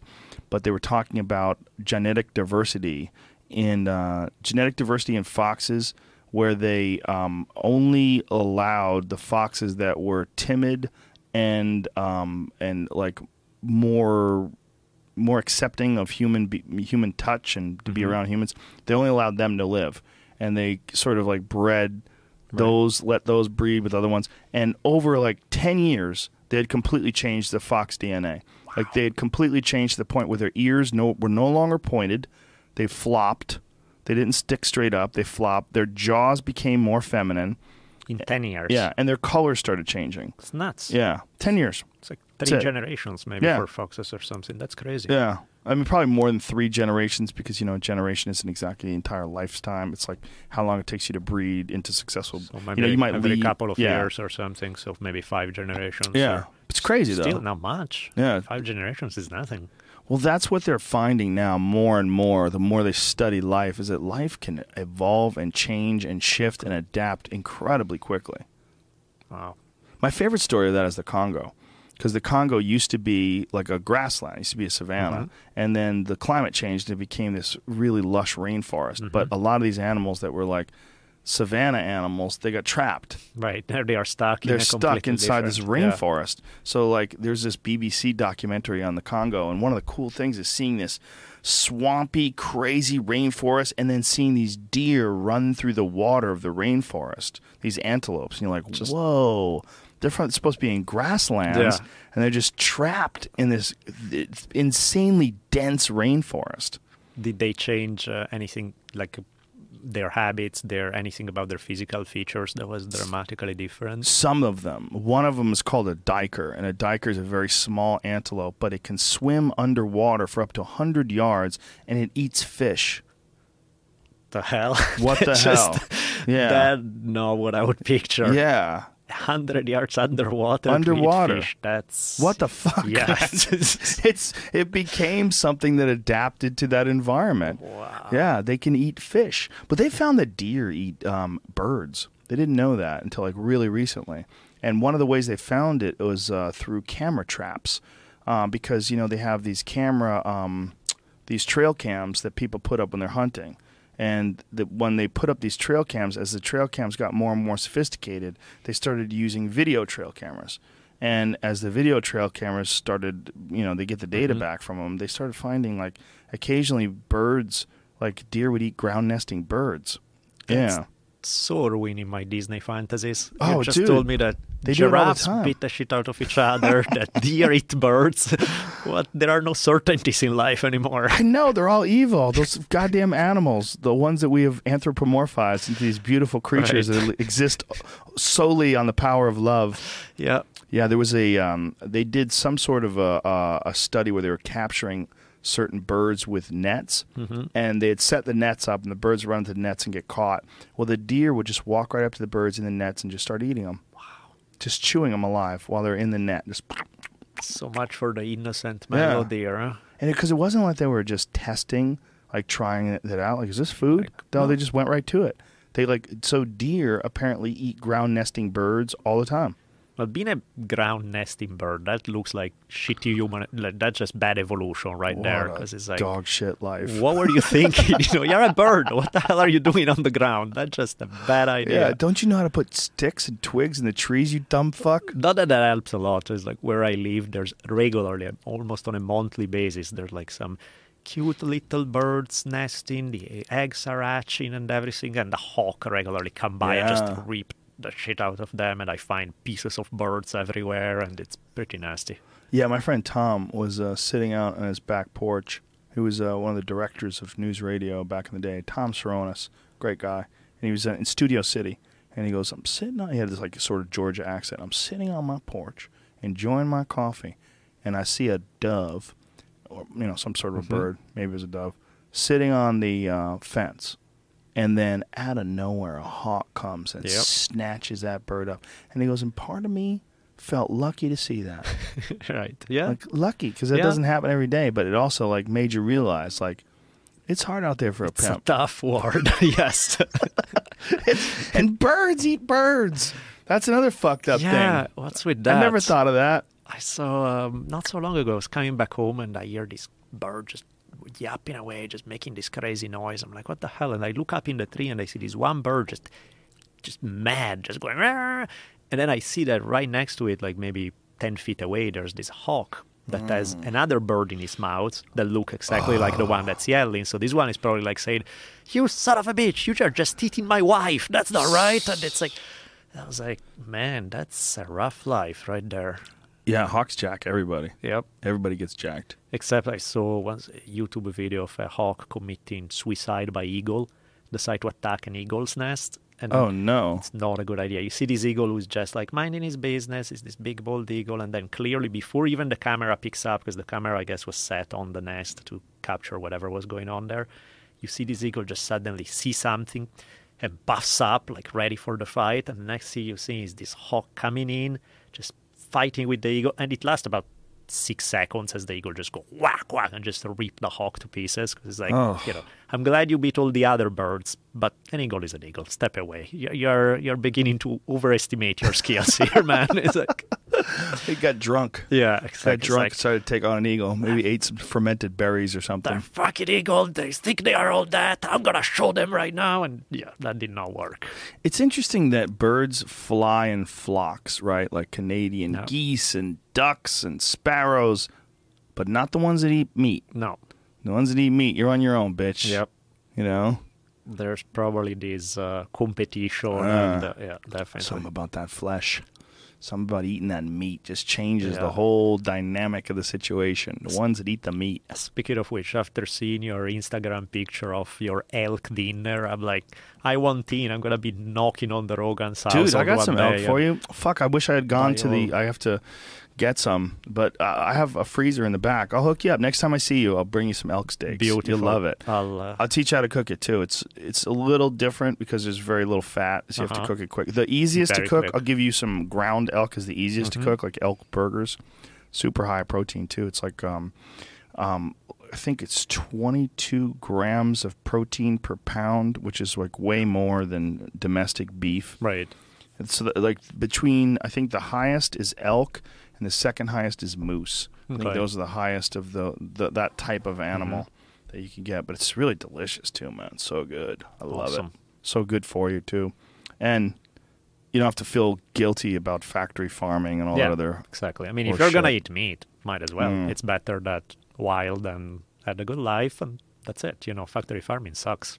Have you ever seen an eagle in the wild? Um, yeah, yeah. They're wild to see, right? When you see one in real life, you're like, God, those things are big. in South Dakota. Yeah, I've seen them. South Yeah. Dakota? Yeah. There's a uh, crazy video online from Alaska of this kid and his whole family is uh, their their lawn is covered with bald eagles, and they were throwing out fish. They uh, had like uh, some salmon, so they had filleted the salmon, and then they had the bottoms, Mhm. the, the the ribs and the heads and all that stuff, and they were- they had thrown it out for these eagles, and their their fucking lawn is just overwhelmed with bald eagles. So we like to think of bald eagles as like being something like, like extremely endangered and Well, protected. Alaska is a different story. It's a guess. totally different uh, story. They're Yeah. protected in some places, Right. but in Alaska they're not protected. Yeah. I mean, not not that they're not protected. I should say they're endangered in a lot of places, but they're not endangered in Alaska. They're still protected. Yeah, I know. In Here Alaska it is. Like, look at all these. No way. Yeah. So this, uh, what's the name of this video, Jamie? It says uh, 1 p.m. on a summer night in. Um, how is that a summer night? It's you 11 fucking. p.m. Oh, You can't see you can't see the other one. I was like, you inbreds. it's not night just because it's p.m. But look at all these e- eagles, man.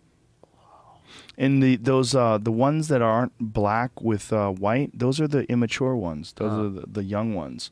And some sometimes those young ones are fucking enormous, man. Yeah, they don't look small. That's for sure. No, they're all over this guy's lawn, Yeah. and uh, they they throw like these buckets of fish out for them. But they have you know eagles all over the place up there. Yeah. California, we have some eagles still. We have golden eagles. They they still find them, but they're just not for whatever reason not nearly as common as they are up there in Alaska. I guess it's also probably because they have a lot of food up there with all the salmon, Yeah. the salmon runs. This is just uh, one part of the video. This video is pretty long, but see, they're they're sitting around waiting for this guy to chuck like fish heads for them. It's a, just an amazing animal. This just animal, this this flying raptor, that really is probably exactly like what the dinosaurs are like. It's fascinating when they find more and more evidence that many dinosaurs had feathers. Hmm.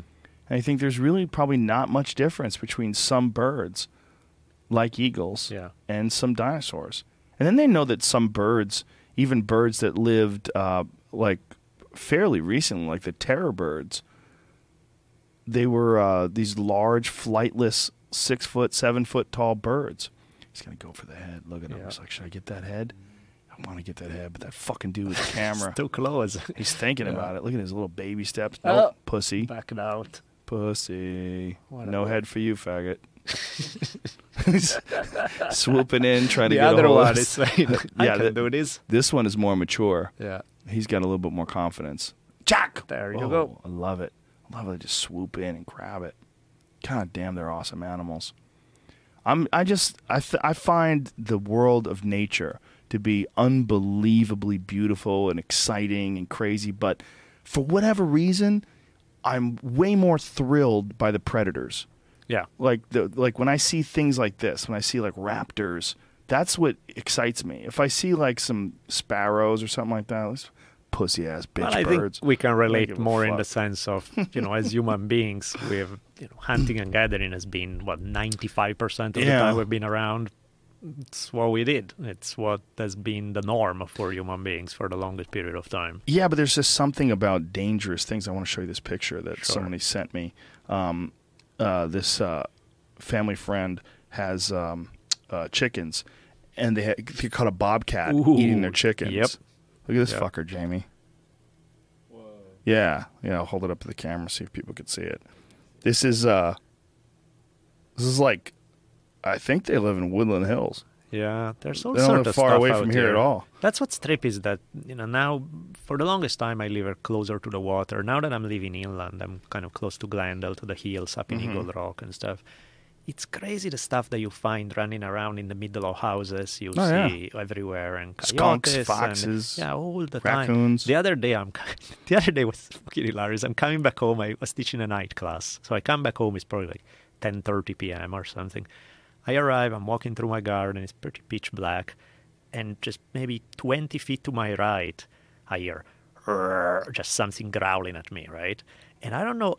It completely skipped my rational brain. There was no thought in my mind. The next thing I hear is this meaner, heavier growl, and I realize, oh wait, that's me. Uh, it's me growling at whatever other fucking thing was there. I'm What just going it? like, "Rah," just pissed off, right? I never know because whatever the other thing was, decided, okay, you're fucking crazier than me, so I believe it because I had it. I honestly don't think he was anything big. I think he was probably like some pissed off raccoon trying to show that they are Oh, tough yeah. and they are not really. I, I don't think he was any. Raccoons will fight you though. Because coyotes wouldn't growl. If they want you, they come after you, but they're not going to growl. And they don't because they are small, so they mind their business. Mountain lion wouldn't, and it's very rare anyway. So it's probably a stupid raccoon or something. Yeah, he probably got too close to his garbage yeah, stash. Exactly. And he was all trying to. Yeah, this was a bobcat. This this fucking crazy mangy Yeah. looking creepy animal. And like I said, this is like real close to where the studio is. And this is uh, a guy had a chicken coop, and this thing figured out how to get in his chicken Yep. coop and was eating one of his chickens in his coop. And he found it. What a creepy looking face on that fucker. Look at that. Looks like a mean bastard right Yeah. there. Oh, he's out there earning. Yeah. He's earning his keep. Oh, you know? yeah. He's not getting any welfare in the form yeah, of cat nobody's food. handing. yeah, exactly. He's giving him shit. How, Yeah. how big do bobcats get? They get like 30 or 40 pounds, right? They're pretty big. Yeah, but I would imagine our coyote coyote is bigger, somewhere around there. I bet coyotes don't fuck with bobcats. Probably not. Yeah, I bet it's too much work.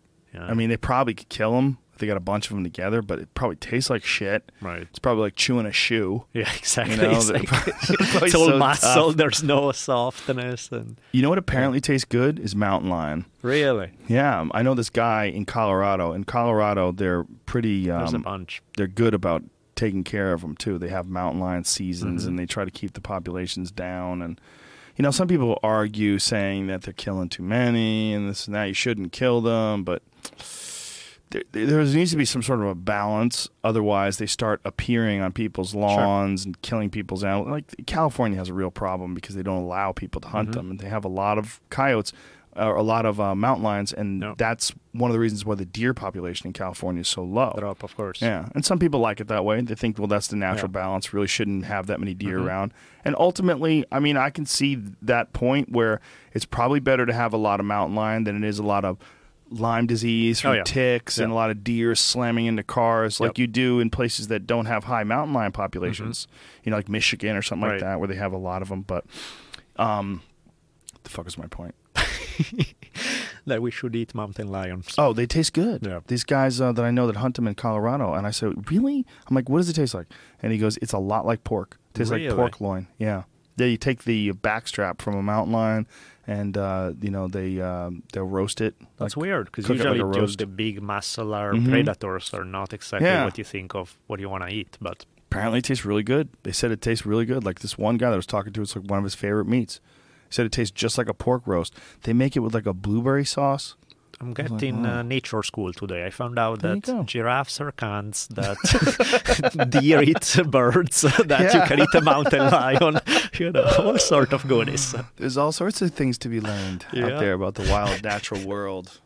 You know, it's just it's it, it- like I said. There's something about the predators that I find just unbelievably fascinating, and I think it's because they have to they have to be so explosive and so quick and Mhm. so dangerous in order to get what they're they want to get. They can't just walk around and chew on grass and like cows. Nobody gets excited when they see a cow Yeah.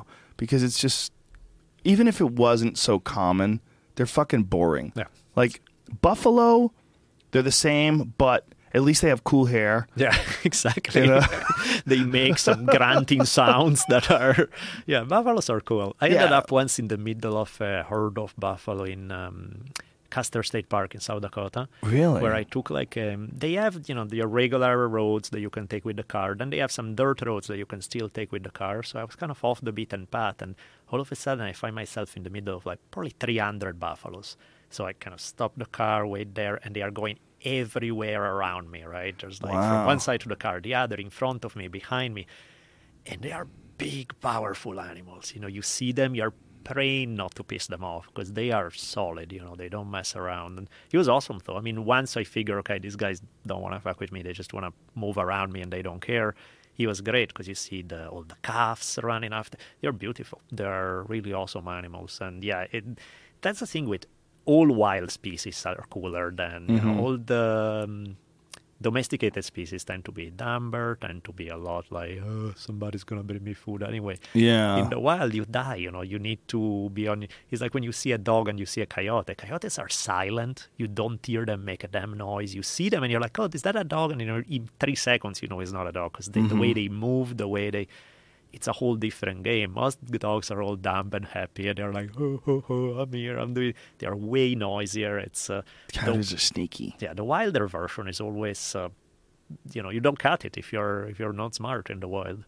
It's a hard life. It's a hard life, and they, they have this like this uh, this air about them. They're just trying to catch Mhm. something, trying to sneaking around. The first time I saw a coyote was in Burbank in 1994 when I first Yeah. moved here. I was staying at the Oakwoods. The Oakwoods, they have these uh, pre-furnished apartments. Mhm. That's where I lived. And uh, I was driving to my place, and I saw this dog on the road, and another dog next to him, and I was like, "Oh shit, that's a wolf!" Yeah. And then I realized, like, "Oh, that's a coyote." Right. Like that's a live coyote. And then I realized, like, those are wild coyotes, Yeah. and they're just wandering through Burbank. Like, how Yeah. fucking strange that they can just exist on the streets. Yep. Like I didn't know that they. I figured if you lived in the rural areas, you'd encounter Sure. them, but I didn't realize that they had actually gone deep, deep, deep into the cities in search of like cats and shit. Yep. Big time. I uh, I found one in my in my yard not so long ago, and he was getting a bit too mm. comfortable. He was just kind of roaming around around. And I was like, first you're like, oh, this is so cool. I can't believe I'm seeing this. After a while, like, okay, dude, you're getting a little too comfortable in my Yeah. backyard. It's Especially because you have a move." kid. And They're I walked out, and you know, so the coyotes start moving away, and then I realized, what the hell am I doing? I'm putting a wild animal with his back against a fence. That can be a good idea. That's, Hmm. but that was my sweet illusion, because my idea of the fence. The coyote took a look at me and was like, "You call this a fence?" It was like probably a good six foot fence, and he just jumped it in one thing without Yeah. even just. It's like these will keep out a dog. Those stupid things you may keep around, but me, I got something else going on, and I was like, okay, wild animal are a whole different game. That Yeah, yeah. I had a coyote kill one of my chickens, hop my fence like it was nothing. really, Yeah, I watched him hop the fence with the chicken in his mouth. I was like, wow, those they're powerful. motherfucker. Yep. Yeah. Well, when chickens brood, um, you have to uh, remove them from their the, the like the regular nest because Mhm. they'll sit in the nesting box. They'll pull their feathers off and they Yeah. get sick and and they can do it for like a month and a half at a time. So what you got to do is you got to put them in a small cage for a couple days where they have to uh, stand on a rail. Mhm. And they they have to clutch and sit on this rail. And you do that for a couple days, and then they'll get over their brooding instincts and get normal again. It's just a, a- a cycle because they're not having sex. Oh, is that what it is? yeah, because they're not having sex. Like when you eat an egg, i didn't know this until really late in life, but an egg. Get you is- ready for a new piece of information. Let's go. I thought an egg would become a chicken. This is how retarded I am. I thought the only way that a chicken makes an egg is if he, she gets fucked by a rooster, and then an egg comes out, and then they sit on the egg, and it becomes a chicken, and you just got to get the egg before the chicken hatches, and you cook Right. it. That's That- not the case. That's my understanding of it. So please enlighten me now. they actually lay eggs all the time with Uh-huh. no males involved whatsoever. So I have 22 chickens. I have no males. They're all Hmm. females, and they lay usually, if not an egg a day, at, at the very least, an egg every other day. Close. Okay. And those eggs will never be chickens. Hmm. Never. So people that are vegetarians that don't eat eggs, like you're really silly because Yeah. like it's it's animal protein that doesn't hurt anybody. These chickens they lay these eggs whether Yeah. you like it or not, and if you don't eat them, they just rot. Right. You can just you know, but um, these uh these chickens they I would take them when they were brooding and then I'd put them in this other box and the other box was outside of their coop and it was you know fairly secure but this uh, coyote had figured out how to tip it over and uh, got the chicken and he had him in his mouth and I watched him hold it in his mouth and run through my yard with it in his mouth. I'm like, this motherfucker. Yep. And I opened the door thinking like maybe I would be able to get to him before he could jump the fence with the chicken. Nope. Not Like even close. Huh? No. just leapt over it like it was nothing. Yep. Boing! exactly. Their their ability is amazing. Yeah. And a mountain lion, Oh, way crazier. yeah. They can just do ridiculous shit. They can jump like twelve foot fences. Mm. That would freak me out in the wild. The mountain lion. If I, yeah, if you don't have any weapons on you, you're, that's not a good thing. Yeah. That's, That's scary shit. Definitely scary shit. There's a video of this guy hiking, and he's hiking, and as he's hiking, this mountain lion just sitting there staring at him, watching him. Yep. And he's on this trail, and he starts making noise and smacking sticks against the ground. But it's like that guy probably came super close to getting eaten. Yep. And if he was smaller, Oof. especially if he was like a, a, a small woman, Yep. you know, There was a case uh, not what was it a few years ago in Griffith Park. There Mhm. was uh, some lady got eaten by a mountain lion while hiking. I'm not surprised. yeah, They're out there. There's a lot of them. They're you know they they track quite a few of them, but I guess when it comes to large, big predators, it's Mhm. probably one of the best ones to have around because you know the, they they have plenty of shit that they eat. right. They they keep away from people for the most Yeah. part. But it is weird that we just not only do we want to help them, like they're they're setting up these they're like bridges that go across the highway because one of the re- ways that mountain lions die Mhm. is trying Oh, to cross the highway. Cross, they try to cross course. the 101 and they get nailed. Yep. I say fuck them. You're too stupid. You're so stupid. Learn how to cross traffic or dumb fucking or- cat. You're so stupid. You run into traffic. That's not a cat that needs to be around. That's that's nature's way of thinning the herd. I mean, natural there's selection. yeah, there's a lot of them. You know, we don't really need to protect Right. them that much. They need to spend millions of dollars building a bridge. You know, how about clean up Skid Row? How about work on those animals? There's when I was, um, I like to go to Big Bear because you know it's only Oh, two hours great. away from here or something, Amazing. but it's awesome. It's like a whole other environment. It's beautiful, Mm. the trees, everything. So I like to go out there, and the place where I usually go, the I was chatting with some neighbors, and they were telling me, yeah, you know, these days bears have stopped coming around. I'm like, why? What's what's up? He's like, oh, because a mountain lion moved into the neighborhood, and even they are freaked out by him. Really? Apparently, they're like, I mean, the bears in Big Bear are not this huge. They're black not- bears. Exactly. Yeah. And, and apparently, this mountain lion is extra aggressive and decided, the bears decided, let's move to a nicer neighborhood. Oh, so uh, one gangster mountain lion moved in. Exactly. And this, uh, and so I was hiking around, and it was probably 6 p.m. And I'm like, do I really want to do this at this time? This this does not seem like the best plan in the world right now. Uh, no weapons. Yeah, I don't like this too much. Yeah, you got to go with like a fucking full hockey outfit on. Yeah. Maybe a football, Seriously. pads, and some chainmail. Yeah. They're not going to get you though. They have Spear. things to eat. They have plenty of things to eat. Most of the time, mountain lions don't want to have anything to do with people. Yeah, of it's the sick old ones that Yeah. they need food so bad that they'll they're willing to take a chance Take on a person. Of course. But for the most part, even if you do like the natural selection process has probably eliminated people from their diet because every mountain lion that chose to eat a person was killed. Exactly. So Yeah. they somehow or another They, know. Yeah, they know. Don't fuck with those bipedal. Yeah. But if they think they can get away with it, Why not? Of Why course. but they, you know, as beautiful as they are, you know, they are they're they're terrifying and they're ferocious Mm-hmm. and everything. But I would be way more thrilled to see one of those than I would to see something that doesn't kill things. Right. And then it's weird, right? Yeah, and I think it goes back to the same thing we were talking about regarding history. Why is it that we're fascinated with that? And we are, you know, Yeah. there's no denying it, and it would be bullshit to pretend, no, you know, I like peace and mellow, and I like to Mm. see people shake hands. And it's like, there's a beauty to some mellow, peaceful stuff, but we dig. I mean, we like you. Why do we like fight it? Why do we? It's what it is, right? It's uh, that's the game. It's in nature we like it. We like it among you know history. Consequences. Half of it is about the conflict and the wars, and the- Yeah. it's all about that stuff. And it's conflict and consequences. Yeah. Like if you were in the ocean and you saw a uh, a big marlin, like wow, that'd be cool. Mm-hmm. Wow, look at that marlin. But if you saw a shark eat the marlin, yeah, it'd be way more exciting. Yeah. You know, Yeah. if you see if whale whales are cool to see, they're beautiful Sure. to see. But a killer whale is way cooler than a regular whale. yeah. There's that something's gonna happen here. Yeah. Something exciting and dramatic is going on. a shark, yeah. shark is way cooler than a regular fish. Yeah, there's something about those type of animals. Like I would love to go uh, on to Africa in a safari if it wasn't for malaria and Ebola. If it wasn't for those 57 reasons, yeah, yes, that would fucking be. parasites and all kinds of crazy shit. I would love to go to Africa just to in the off chance of seeing a lion take something down on a safari. Mm-hmm. Right. I would love to go and see that. I'd love to love to witness that. I wonder how often that that takes place. Like when you go on one of those safaris.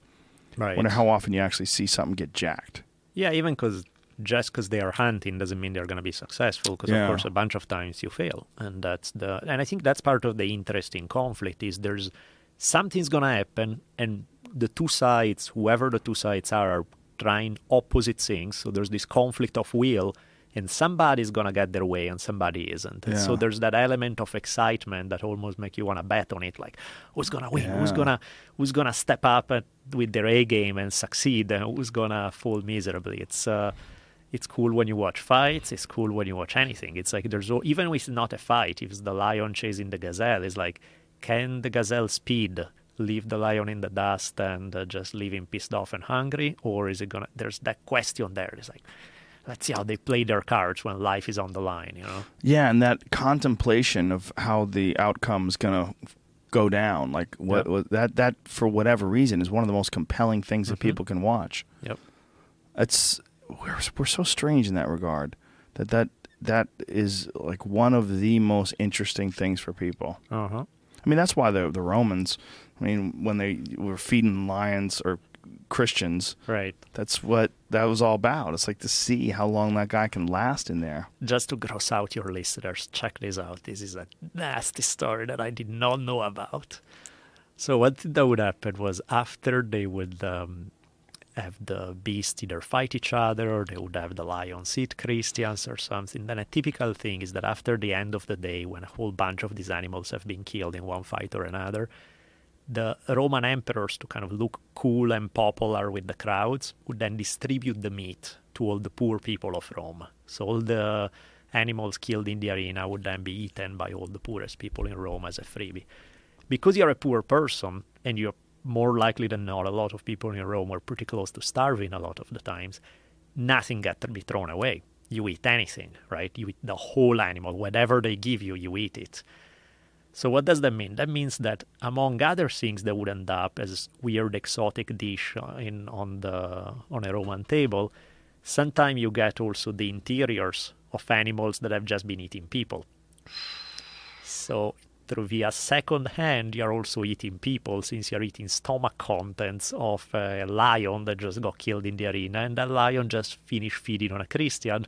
So you're having a lion Christian burger for yourself. This Yeah. is just something you just found out about. Um, I made three, four years ago. I was doing some research on gladiators and games and all of that. And I was like, and then I started picking that same information in a bunch of sources. I'm like, okay, so this is not bullshit. This is, uh, So is that something they discussed in the history texts? Yeah. Like they discussed that people would talk about accidentally eating people, or like how would they yeah, say it? yeah. Essentially, they were like, hey, people ate the whole thing.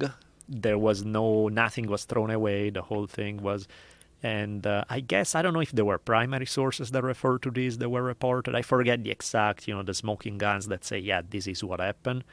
But I remember seeing it in enough secondary sources to say, okay, there's something to that story. I didn't know there was any history at uh, all of people eating lions. Yeah, I mean, you wouldn't as a choice, but mm-hmm. if you are a starving plebeian in Rome with nothing else, and the emperor say, "Look what a nice guy I am! I'm giving you mm. lion stomach. Please have fun." then you're It's that is the the civilization that we always point to when we talk about excess leading to chaos, Yeah. leading to the decline of civilization. We always talk about Rome, but isn't the United States way more fucked up and decadent than Rome ever was, except for feeding Christians to lions? yeah, Other than that, if you look at the overall numbers Sure. of death, yeah. There's a lot of the strange stuff. shit that we've on. done to the environment, Yeah, shit that we've done. I mean, the, just a sheer number of human beings you're dealing with. Yeah. 350, what is it, somewhere mm. at 350 million. yeah, it's a lot. Just, it's cr- crazy that they got to the point where they were entertaining themselves by bringing in gigantic predators. hmm Like, how far is Rome from Africa? How the fuck did they get lions? Yeah, they would have uh, hunters in Africa trap them. Then they How'd would they be- trap them? I guess uh, set up a bait on something that would like they would fall in in um, in a big pit where they Right. can climb their way out, and then I don't know exactly how they get a cage on them, and then wrap it. It's I'm sure a lot of people died to provide uh, the lions Yeah. for Rome, and then you ship them by boat through Sicily. Then they send up to Rome, and uh, they did it to a level that they say that the, um, the animal population of North Africa changed completely because of the Roman games. Because they were killing thousands upon thousands of them that they literally they drove some species extinct in North Africa at least in that part you know. What the fuck? yeah that's on such a massive scale they were doing it All for the games. and the Roman, the guys who were setting up the games, they were kind of like, remember when Pride was on and there was this mm-hmm. wacky Japanese matchmaking where they would have like, let's throw the 600 pound dude against the 150 pound, let's see what happens. You know, it's like Romans matchmakers were like Japanese matchmakers. They had those ideas. It's like, I wonder what happens if we throw a lion and a bear. Let's see what, you know, let's try. They would do that stuff. Was there a the time. civilization like that before them, or did they invent these kind Uh, of games? probably the gladiatorial stuff was uh, ancient um, in Greece, and some people think about the Etruscans as well. There may have been some origin there because the story about the gladiators is that it started out as human sacrifice. that they would do it uh, rather than originally they probably sacrificed somebody on the grave of some important person because the idea was that their blood was feeding the spirit of the dead. Mm-hmm. Then probably somebody said, "Hey, how about instead of sacrificing me, I give you entertainment, so we have a nice big fight. I get the other prisoner of war. We go at it. One of us die. Doesn't have to be me. I have at least a shot. One of us, the blood will feed the dead, and the other one got to walk home alive." And they decided, hey, cool. It's like we got entertainment on top of the sacrifice. That's one of the popular theories. Do you think it was the prisoner's idea, or do you think it was like some? I would think there would more likely be some sadistic ruler's idea. I mean, Like, you want I'm to the guy- live? yeah, there's that You have probably. a chance. I throw Right. one sword into the cage. That could be, but at the same time, if I'm the one about being sacrificed, I'm like, hey, I'm gonna make it fun for you guys. Just bring me somebody else. And Yeah. Oh. But yeah, either case, it started out probably as a religious thing, and then it evolved into, oh, this is fun. Screw the religion, but just let's have a good time. Um, Well, we always point to the decadence of the Roman Empire as being like the, the pinnacle of Yeah. excess, right? Yeah. That's that's how we look at it. But then you go to Disneyland and you see people on scooters everywhere you go. They've Right. eaten themselves Yeah. into these gelatinous beanbag style human beings. I was just at Disneyland. I've I've every time I go, there are more oh, yeah, scooters. it's freaky. There's more and more people just getting so big that they can't walk. Yeah, let's make it easier for people to eat themselves to that because that's what we want. It's, in fact, there are one of the reasons why I think it's interesting for many people in the U.S. to study Rome and there's this fascination for Rome is because the parallels are not that hard to see. You know, mm-hmm. you see that super powerful civilization that keep growing and growing in power and eventually hit the tipping scale of excess gets more and more people get have a comfier life so they do get softer. And then you are getting ready for the fall uh, in the face of somebody else tougher and stronger who come from a harsher life who's gonna you know it's the same stuff as the roman empire right it's Right, like right, right. you eventually stop sending your guys to fight your wars because it's like i don't want my kids to go to war how about that's what we did it's our heritage but i don't want to do that anymore let's hire some poor motherfucker to fight for us Mm-hmm. in the process your civilization gets weak until eventually the other motherfucker you're hiring doesn't want to fight for you anymore they turn on you and your civilization falls we tough- never learn. no, it's a tough balance between living too harshly, where yeah, you become this war machine, but that's a sucky life, and living too softly, when hmm. it's it's a real delicate game. And I mean, you know how it is with your kids. You want things easy for them. Mm-hmm. You want to make everything as easy as pleasant as possible. But if you make it too easy, you turn them into wimps. And so it's if you make it too hard, they'll hate your guts because it's like fuck you, you're needlessly making my life hard. So it's like that very delicate game of making feel people loved, giving them support, helping them when needed, but then also teaching them how to be strong. And Yeah. that does not happen through softness. It doesn't happen through making everything easy for them.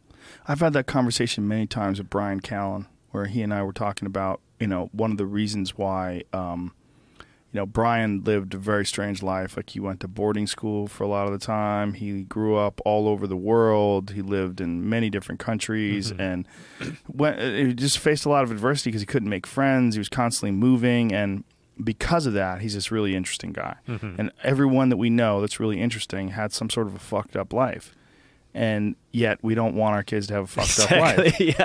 it's that weird. uh, You don't want your kid to be interesting, I guess. Yeah, Uh, yeah, you know, yeah. maybe uh, what's that Chinese proverb with the, the curse? May you live in interesting times. yeah, exactly. Yeah. it's uh, Yeah, it's. I, I I wonder if that's the only way to create someone or to engineer the, the life of a human being that's that's uh, that has character. Like there's got to be ways that you can teach them through difficult tasks or through athletic endeavors. Like, I mean, I my life was definitely fucked up up until the time where I was in you know high school, but all of my I think my real character development, all of who I became like the harder parts was when I was in a really nice neighborhood. Mm-hmm. I lived in uh, Newton, uh, Mhm. which was like a really nice suburb of Right. Boston. But it was that was when I was doing martial arts. That's when I was competing. So I, like consciously or um, uh, purposely, did something really difficult because that was what I was interested in. I wasn't thinking, oh, this difficult thing will make me a real, Sure. you know, interesting man when I grow up, and this will provide me with all this character development. No, it's like that was what I really wanted to do for whatever reason. I was compelled to it, and then the byproduct of that was I developed character. Yeah. I developed the ability to push myself and discipline. But I did it without having to go through like horrible neighborhoods. Nobody Right. I mean, people beat me up in the gym, but nobody beat me up in the Right. street. Nobody robbed me. I didn't get shot or stabbed. But I developed character in a way that's similar to what someone would probably go through if they went through like some really Yeah. bad, violent times. And I think you nailed it right there because you're bringing up something that's not. You're gonna get tough because we're gonna throw you in the street and you're gonna fight every day against some crazy kids with knives, and you survive. You're gonna be tough. It's like, well, that's a little, but at the same time, it's not. Let's have you sheltered, and I think martial arts in that regard is perfect. You know, combat sports are great because they do teach you toughness, but they're still within a relatively protected environment. Nobody's gonna pull out a gun on you. Nobody's going to, you know, it's it's tough, but it's civilized stuff. Yeah. you know, it's not uh, throw people to the walls and pray for the best. So it's a it's a nice medium, and I think the more we make our life easier, which we want to, we do need to engage in things that keep the toughness alive, at least to some degree. You know, Yeah. it's like you're not gonna be tough the way the one guy who survived out of a hundred was being thrown to the walls, but at the same time, you still have that muscle there. It's not completely gone because you are just all about. Because then now you end up with people who are very pleasant, very nice, very sweet, and complete wimps and don't have a spine. And then it's like, that's not the solution either. You know? Yeah, they have no resiliency. Yeah. They they don't have any experience in, in overcoming difficult situations. I oftentimes think about that when I think about animals because, you know, I have dogs and I have cats and uh, my animals have zero I mean I guess I mean they they would they would kill something if they could but they don't they're not mean at Right. all. Yeah, At all. course. But if you see a wild animal, an animal that has to Mhm. get its own food, they're so different. Yep. And the only way you can get an animal that's tame is you have to provide them with all their food and that you have to bypass all of their natural predatory instincts that every dog has and every Yep. cat has. And there's a way to bypass it. You just got to give them steady food and love, steady food and love, steady food and love. And in doing that, you quote unquote domesticate them, right? And that's kind of also what's happening with people. Mm-hmm. You know, we, what we are doing with human beings is turning people into these fluffy, Yep. sort of kitty cat type people. Exactly. Where if everything goes wrong and you find yourself on a deserted island, you can go feral. Right. And, and you, you try to figure out a way to survive. You're eating raw mussels and Right. chewing on roots and stuff. But the reality is, what you've become is a domesticated person. Mm-hmm. You know, if you ever see like, like when they catch people, they find people that have been like living in the wild by themselves. Like it's only been a few times that Right. they're found like actual wild feral Mhm. people, but they repre- they resemble feral animals They do. in a lot of ways. That's how you survive. You know, it's who, who does live in the wild and succeed? Wild animals. So a human being who's gonna do that is gonna be along those lines. It's But what we value from people, a lot of what we value is domesticated people. Like what I like is people that I, I go up to, I hug them. I know they're not going to try to bite my neck and eat me. you know what I mean? tend to. I'm weird that way as well. Yes, I tend to enjoy the same thing. No, it's. It's like anything is a balance, and the balance is not 50 50, maybe Mhm. 90 10, but you still need to have a little of that other side. It's always that there's a. Once you go 100 0, then you really lost something. Yeah. You know, it's like where exactly is that balance in a desirable place where you are a strong person, but you're also pleasant and sweet and nice, and you can do all the things that we want in a civilized conversation without you being weak. Because that's the other aspect. When Yeah. people lack the tough side, then I don't buy their niceness either. Because Mhm. it's like you're nice because that's the only thing you can be. You Right. don't even have the option not to be nice because you don't know how. You don't know what it takes to instead step up and be extra assertive and extra tough. Mm. You don't have so your niceness is not a choice. Right, It's it's the a only survival language is mechanism. exactly. You're like a cat that shows their belly.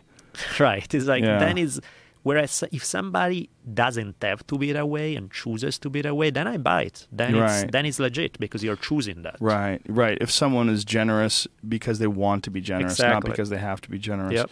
Yeah, it's a it's a strange fine line. What, what why I was why I've been focusing on this and, and obsessed with this lately is uh, I gotten this weird idea in my head. Not not necessarily weird, but Mm. this uh, inescapable thought about human beings domesticating themselves with supermarkets, hmm and that sim- supermarkets are in many ways a lot like serving a cat a bowl of cat food every day, Yep. and that in removing the equation of having to go out and cut the wheat and pick the Yep. vegetables and kill the animals that you eat and instead just show up at the supermarket buy it throw it in the cart that what we've done is we've developed like a system of domestication and the supermarket or the fast food restaurant or whatever wherever you're getting your food in a lot of ways serves the same purpose that a master does to a Yep. pet and that we we're slowly domesticating the human animal in that way.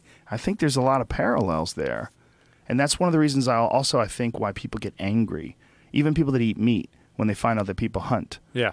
I think that it's they're reacting to this path that they're on, and it's a path of domestication. Yep. Even if it's irrational, even if they eat meat, and I've had the, the most irrational, which is people that are strict veg- vegetarians or vegans, but uh, they have animals they feed meat to. it's like yeah, Yeah. yeah, That doesn't. No, I know, man. It's like a lot of this stuff make no sense. It's No. just like the way It doesn't make sense. But the rationalizations, I feel like they form such a common pattern that you mm-hmm. almost have to take into consideration the fact that those those rationalizations may in fact be natural protective mechanisms for this domestication process to take place. Yeah. And I think that as we become more and more peaceful and more and more civilized, like I would say, and I think everyone agrees, that this is probably the safest time for human beings to mm-hmm. live ever. Well, you're a historian. You Sure. know a lot about history. Yeah. You you would probably say that, right? Yeah, I mean, when you look at so much of human history, there's always the guys from over the hill who are going to come up and Mhm. slaughter your family at the drop of a dime. So now the fact that most people in many countries in the world are not in that situation, Yeah. it's kind of unique. That's uh, it's awesome. It's not something that in most of recorded history you can find evidence of. You don't find any evidence, right? Yeah. Like if you think about like a cruise ship Right. pulling up to your harbor and a bunch of people get out, you welcome them now. Right. strangers from a strange land, and you're like, oh, this is great. They're going to come over here and they're going to buy my trinkets. You know, they're going to buy a poncho. You know, whereas Yeah. before they were going to come with fucking swords and kill your family. I saw. Did you watch the TV series Vikings? No, I didn't. Pretty badass. Really? I- yeah, I like it. See, I- uh, I'd never heard anything about it. Really, no, Yeah. it's, it's good. It's Yeah. uh, cinematography is awesome. The script is pretty good.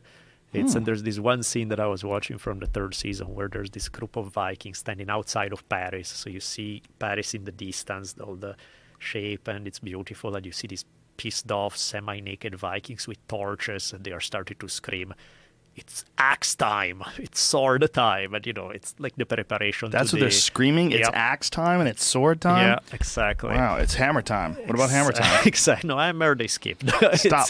Hammer time. and uh, that's a lot of human history right Yeah, there. That's a lot of human history. People that have and people that have not, and the Yep. have-nots show up at the gates. Yep, and they are hungry, and they are more motivated than you because they are hungry.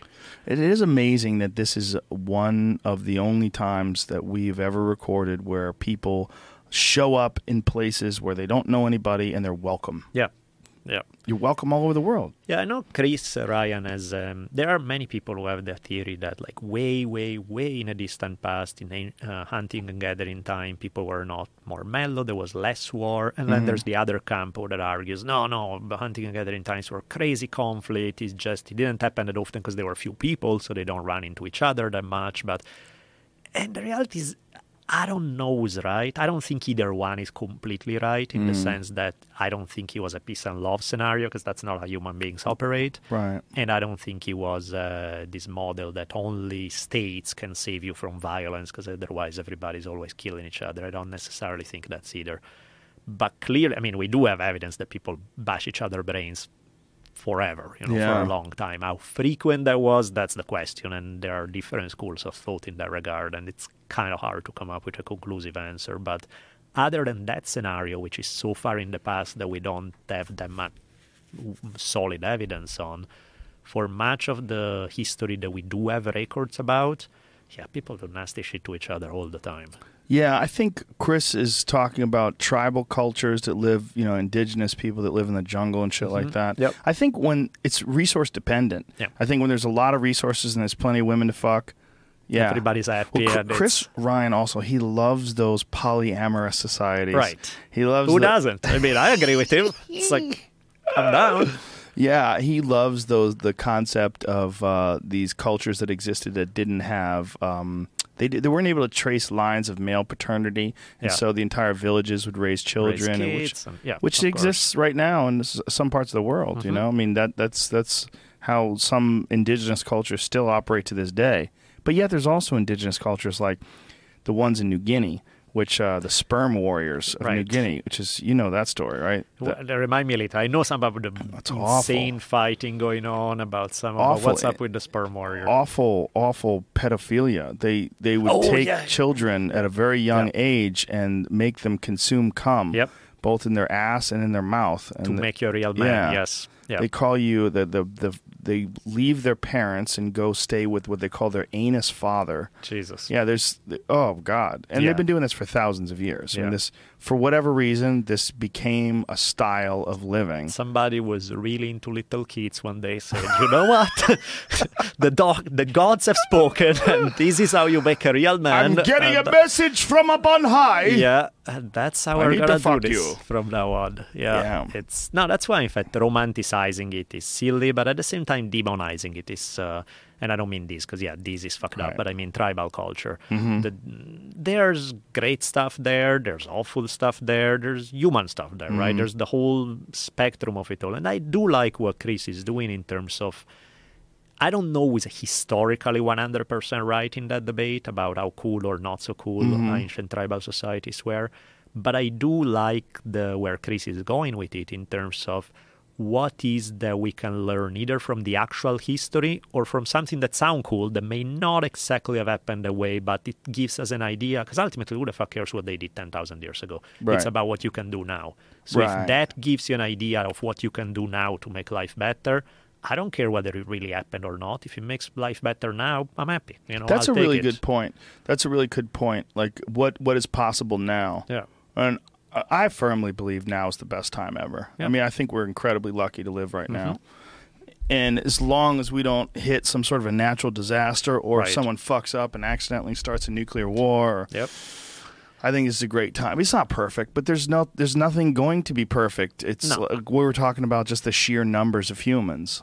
You know, 20 people on an island with three girls, 17 men. You're going to have death. Yeah. It's just gonna- it's just- That's a given. I don't think one night goes by without.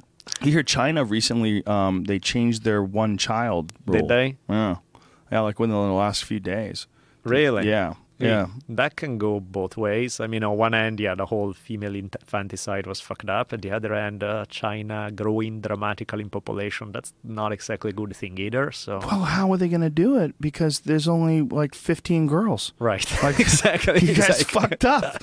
Like Yeah. this idea that you would only have men because the men would be able to take care of you. Well, you you guys threw a monkey Yeah. wrench in your whole generation. Like they sure did. what a fucking cluster. Yeah. Big time. Oh, can you imagine being a guy and you're growing up there and you're on that island with 17 dudes and three women? Like, Yeah, man. what in the fuck? I know. That's that's a shitty deal right there. Oh, it's got to be the worst. Trying to get laid as a man in China must be fucking hard. Yeah, I can see how that would not be easy. Or I would imagine people, high school, universe, you know, young males would be pretty pissed off. Condom shares fall after China abandons one child policy. shares in companies that make what is that? Nappies, prams, and baby milk up. What is a nap? Oh, I guess like baby stuff. Up on Friday after Beijing announces plans to change family planning laws. Yeah. I just don't know how they're going to engineer their population. I mean, th- th- this was in response to overpopulation. That's Yeah. why they decided to have a one-child policy. But that's just not good when everybody wants a man. Yeah, exactly. That's they didn't think it through in that scenario. Because I mean, I can see the idea. You have too many people, too few resources. You get fucked up. You can't do that. But at the same time, now it's like, okay, nobody is gonna have baby girls. Let's all have boys because that's what I want. And so There's this dumb dad that I talk to sometimes. He's so it's I, I every now and then I get stuck talking to him, and he's just like he has daughters and he wants sons and you know like And I'm like, like- dude, your fucking daughters are healthy. Like, Right. what, what is wrong with you? Yeah, I have a friend and be happy. who is a child that has like severe autism and all these terrible behavioral disabilities, and he's he's a mess. I'm like, y- you're lucky. You're extremely fortunate. You have healthy children in America. Yeah. You're you hit the goddamn lottery, and your dumbass is whining that you don't have a son to play softball with. And even Just- then, why? Because you can't fucking teach a girl to play softball because it's that's not girly. What? They don't want to play softball. Maybe so. You know, the idea that your son is an extension of you is one of the stupidest fucking Mhm. attachments that some people have. You're, you're, it's a human being. It's a human being. You're fortunate enough to be the parent of this human being. This idea that you're upset that it's one gender or another, just shut the fuck up, you monkey. And that goes back to the stupid stereotypes of masculine and feminine, of what it Mhm. means to be a man or a woman. It's like, of course, there's genetic stuff, and there's not, that's a given. You know, there's not Mhm. even an argument that some of it is nature. But then there's also a bunch of it that is nurture, and that is Mhm. also how you raise. And somebody may have a tendency going one way, but if you teach them and you Mhm. can balance it out in other ways, you know, it's like, to me, even the most interesting people are the ones that have both, that have, you know, the stereotypical sensitivity from the supposed to be female, but they are also tough. And who the hell said that being emotionally sensitive is uh, only for women or that being tough is only for men?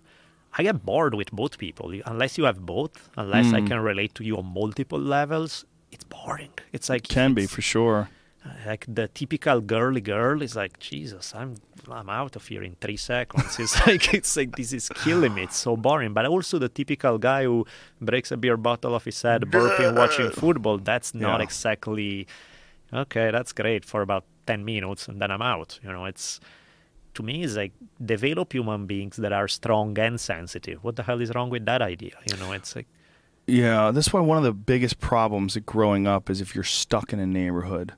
If you're stuck in a neighborhood and the people in your neighborhood are all stupid Oh, yeah. and there's no one interesting to draw from, there's Yeah. no one to find that you can relate to. Like I remember being a kid and uh, you know, you have a few good friends that you really enjoy hanging out with and when they weren't around, you would hang out with Yep. dummies and you'd be like, "Oh my god, it's so taxing." Mhm. If you if you have the wrong if you just by a roll of the dice find yourself in a neighborhood where people are prejudiced or ignorant or aggressively ignorant or aggressively Yep. prejudiced you could just have a terrible time you just want to stay home and be locked in your environment and i think until the internet came around that was the biggest issue in children growing up you were a subject to your environment Yeah. or a victim of your environment Yeah. somehow a product of your environment That's why even what we're doing right now, the idea that somebody in Sweden can download and listen to what's happening, that's very, I mean, shit, I have loved to grown up with that possibility of Yeah. listening into conversation so that I'm not trapped into the immediate world that is in the few miles for where you are born and when you're raised.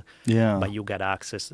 And then you realize well there are people out there who have a different way of thinking other than i mean think about even when tv came around and somebody in the middle of united states in a town of 5000 people suddenly could see people who look different hear a different conversation. That must have been the most freeing thing in the world It's like, unless you were black and you're like where the fuck are all the black people yeah they're Until- all white until here. Sanford and Son yeah exactly came on the air. You're like, what in the fuck? There's got the Jeffersons. Finally. But isn't that funny that like in the Good times. 1950s, all the advertisers, all the programmers thought in order to attract people, we need to make the content as not controversial, like the most uncontroversial thing possible. We make it very square. We make it very safe. No sex, no violence. We Yeah. make it no. And you see what we are attracted to today is like Mhm. it's 180 completely. It's like give me Spartacus with you know orgies and violence and that. You know, it's, Yeah. That is suppression, right? Yeah. Like the react. That's also interesting. Like advertisements, like advertisements today, like uh, on the internet, like podcasts. Here Mhm. is a perfect example. No one has ever, when I do a podcast ad, say don't swear or don't say something fucked up. Like I say fucked up things sometimes in these ads because I'm winging it. Of course. But as long as I'm not saying something, when I say fucked up things, are obviously jokes. Yeah. As long as I'm not saying anything that's actually racist Sure. or homophobic Yeah. or sexist or anything like that, people are fine with it. And you could never have one of my ads on a television show. oh no way. But the people that watch the television show are the same people that are going to download a lot of podcasts. Exactly. Like uh, if like someone's listening to Howard Stern in the morning, right, and they're hearing all this crazy shit. That's the same person that might watch The Big Bang Yep. Theory or America's Got Talent at night, and it's squeaky clean. Well, it's the same human being. Yeah, exactly. But for whatever reason, they decide that this human being can accept it in you know in this form, but can accept it in that form. Right. Like you might, you know, you might watch something that's totally squeaky clean, and the advertisers are, but the same person might go to a rated R movie and mm-hmm. watch crazy violence and death and some fucking horror film. It's it's weird what we decide people can and cannot be subjected to, cannot be exposed to. Especially with nudity. Oh, yeah. Whereas, like, if you show any kind of nudity, it Yeah. automatically is the highest possible restriction Yeah. because that's gonna fuck up your brain, right? If you see a boob, now you're gonna be screwed for life. It's like, really? That's what you're scared to show your kids? Well, do you remember Vincent Gallo? No, what was Vincent? Vincent Gallo, that's his name, right? Vincent Gallo, the actor, that's his name, right? Isn't it Vincent Gallo? Uh-uh. He he was a very um, uh, respected actor, like a really intense guy, and he did this movie. He produced it and starred in it called I think it was called Brown Bunny, and it was with this chick Chloe Sevigny. I don't know how the fuck you say her Sure. name. Svengi. She's a very good actress, excellent actress. But they had a real sex scene in the movie, and in this in the movie she sucks his cock, like she really blows him and he comes in her face and on her mouth and it's real and people were fucking furious people that went to see the movie hated him and they were furious and it fucking tanked his career i mean Wow. Tanked his career Never even heard of that. That's crazy. well he's done some stuff since then but not much and he's done like some vodka ads like some vodka Right. commercials but before that he was like this guy that was like this go-to guy if you wanted this like really intense character and he's a very good actor Right.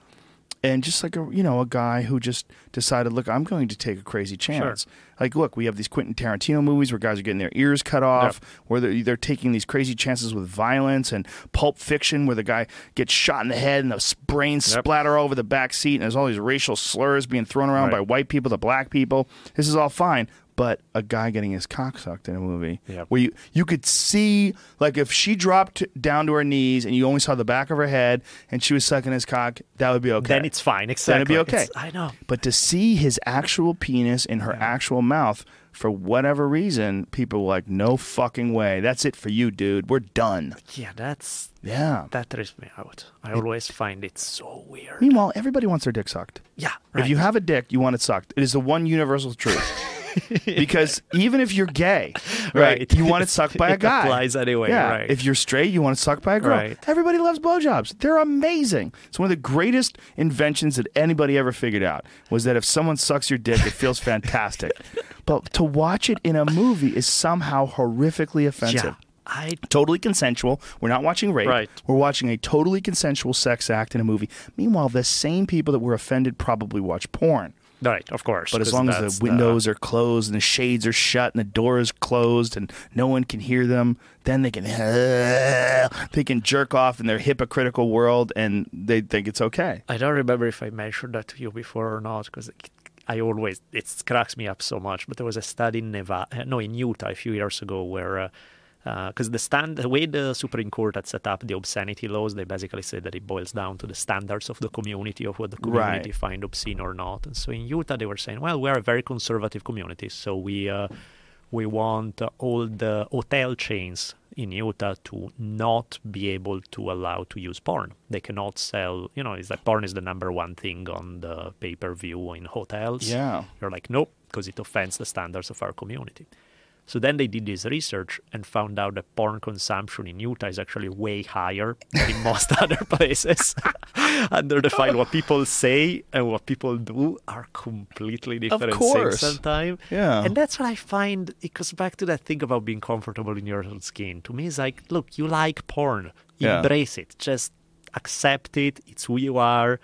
As long as you're not killing people, as long as you're not doing anything horrible to other human beings, don't put forward this image of what you think you should be when you're not that person. If you're not that person, there's a reason why. It probably is not that healthy for you. It's not the way you're built to be. It's not, there's something there that you, deal with the reality, you know, deal with where you're at. And if you want to change yourself, then take a few baby steps away from that. But start accepting the fact that this is who you are, this is what you like, this is what you don't. Then, if you decide you want to change, you can work on the edges. You're not going to change dramatically because you don't change the essence of who you are, but you can, you know, smooth the edges if you really, really want. But that never happens unless you start with realizing what it is that you are and you stare at it and accept it for what it is, you know? It's interesting too because I think that a lot of what people are worried about is other people's perceptions of them. Yeah. And those same people are shielding their own reality from other people worried Yeah. about their perceptions. They might all be into the same thing. Exactly. You know? Exactly. There's um, uh, the book I sent you the other day, the one that I'll have coming up. I sent it to Aubrey a while back, and he was uh, reading through. And one thing that he was cracking up about is like, man, you have zero filter. You know, it's like the stuff you say about what you think, what you. Mm-hmm. That's not the kind of thing that most people would admit to. You know, that's the kind of stuff Right. that it's. Uh, so Especially was- most people who are professors. Right. Yeah. Never mind Yeah. that. Exactly. That's a big one in your world, right? Yeah, where there's this image of how we are supposed to be, and to me, it's Mm-hmm. like that's such bullshit. It's like be be a human being. How about that? Do you Start feel in- extra freedom because you have podcasts and because you can you can express yourself through that and you can actually make money doing that too? So it's it's you have these other outlets for expression. Yeah, I mean, I think I realized I had this really stupid idea for a long time that I could get a regular gig in academia as a good, serious professor, and then I could have also the space to do all the other stuff. And then I mm-hmm. realized. I, this was actually, I remember being in my office one day after the realization that most academics don't like me sink, sunk in. And I Most like, academics don't like you. Yeah. Why not? Um, because, um, A, students like me. Ah. Which, if they don't like them, that means, oh, you must be too easy or too something. Or so the fact that I get along very well with students, and that's not always the case with them, that's usually a strike against me. And also, while I was having this, oh, why is it that I don't like me? I don't understand. I kind of step outside and saw it from above, and it was, I'm in my office hours. I'm playing Eminem in my office, and I have around my neck are strapped the gloves that I just used to spar with one of my students during a break. In my hand is my medical marijuana renewal, and I'm wondering, but why don't they like me? I don't understand. And I'm just like, well, if they like you, there would be something weird in this Right, situation. right. You know, it's uh, what do you expect? They are who they are, and that's fine. That's the way it is. But you can't expect to be just because you're polite and you open the door for people and you're that's nice, but you're still a very different animal from what they are, and so of course they are not gonna embrace you as one of the But there's a few guys like I bet you and Thaddeus Russell, if you were on the same staff, would Sure. get along great. Sure, sure, There's sure. there's a few there's there's people out there that are No, absolutely. And in fact, I'm not saying all people, all academics are all equally stiff, boring assholes. That's not the case. There are some very cool people, but the culture, the general culture of what you're supposed to fit in, is uh, it's a very stiff one. Do you feel like I mean you've been a professor for a while? Do you feel like the uh, the culture is shifting? Um, the culture outside of academia shifts a lot faster than the culture inside of Yeah. it. I think like all institutions, they tend to be the last places to change. It's like when everybody else gets to accept something that maybe they will. It's kind of like politics, you know, Mm-hmm. whereas like after 99% of people in US will be pro legalization of marijuana, then some politician will say, we'll do this really daring thing and try Right. to, you know, it's not going to start from the inside because it's any establishment is built on keeping the status quo. So that's Yeah. not where. So a lot of, uh, if anything, a lot of academia I'm seeing is becoming more and more bureaucratic. There's more of uh, do measurable things, do stuff that everything can be accounted for, so we don't get sued. Make sure to do. There's a lot less flexibility and allowing people to kind of run the show as they like it. Because they're like, oh, what if somebody runs it the wrong way and then we get sued? Which, sure, that is a concern, but you're also eliminating the possibility of people doing cool things in the process. And uh, so I don't know. I don't see, I don't see tremendously good changes in that regard. What And- about the the changes in, in as far as uh, political correctness or the uh, the ideologies on campus? They seem to be more extreme and more left wing now than they have at any time in the most recent history. At least, obviously, I'm not in school, but Sure. from people that are reporting on it and professors that I've interviewed. I know. I'm confused on that because honestly, I hear about it a lot. Mm-hmm. I read it in the newspapers. I hear about it from other people telling me. I don't see it in What do you my see? experience. You know, the whole extreme level of Mm-hmm. political correctness is not one that I have to, that I witness a lot. I get to do what I do. I say what I say. Nobody gets pissed off. Nobody yell at me over it. It tends to be fairly, in that regard, there's still a little bit. And I don't see my students getting offended at everything the way you would read based on mm. websites and all of it. I'm not saying that that doesn't exist. I'm sure it does. I mean, it must be based on something. I just don't think it's quite as either I'm extremely lucky for some reason or it's not quite as pervasive as uh, it sounds on paper. But I don't know because you know, of course, all I know is my experience, and that may not be representative of what's out there.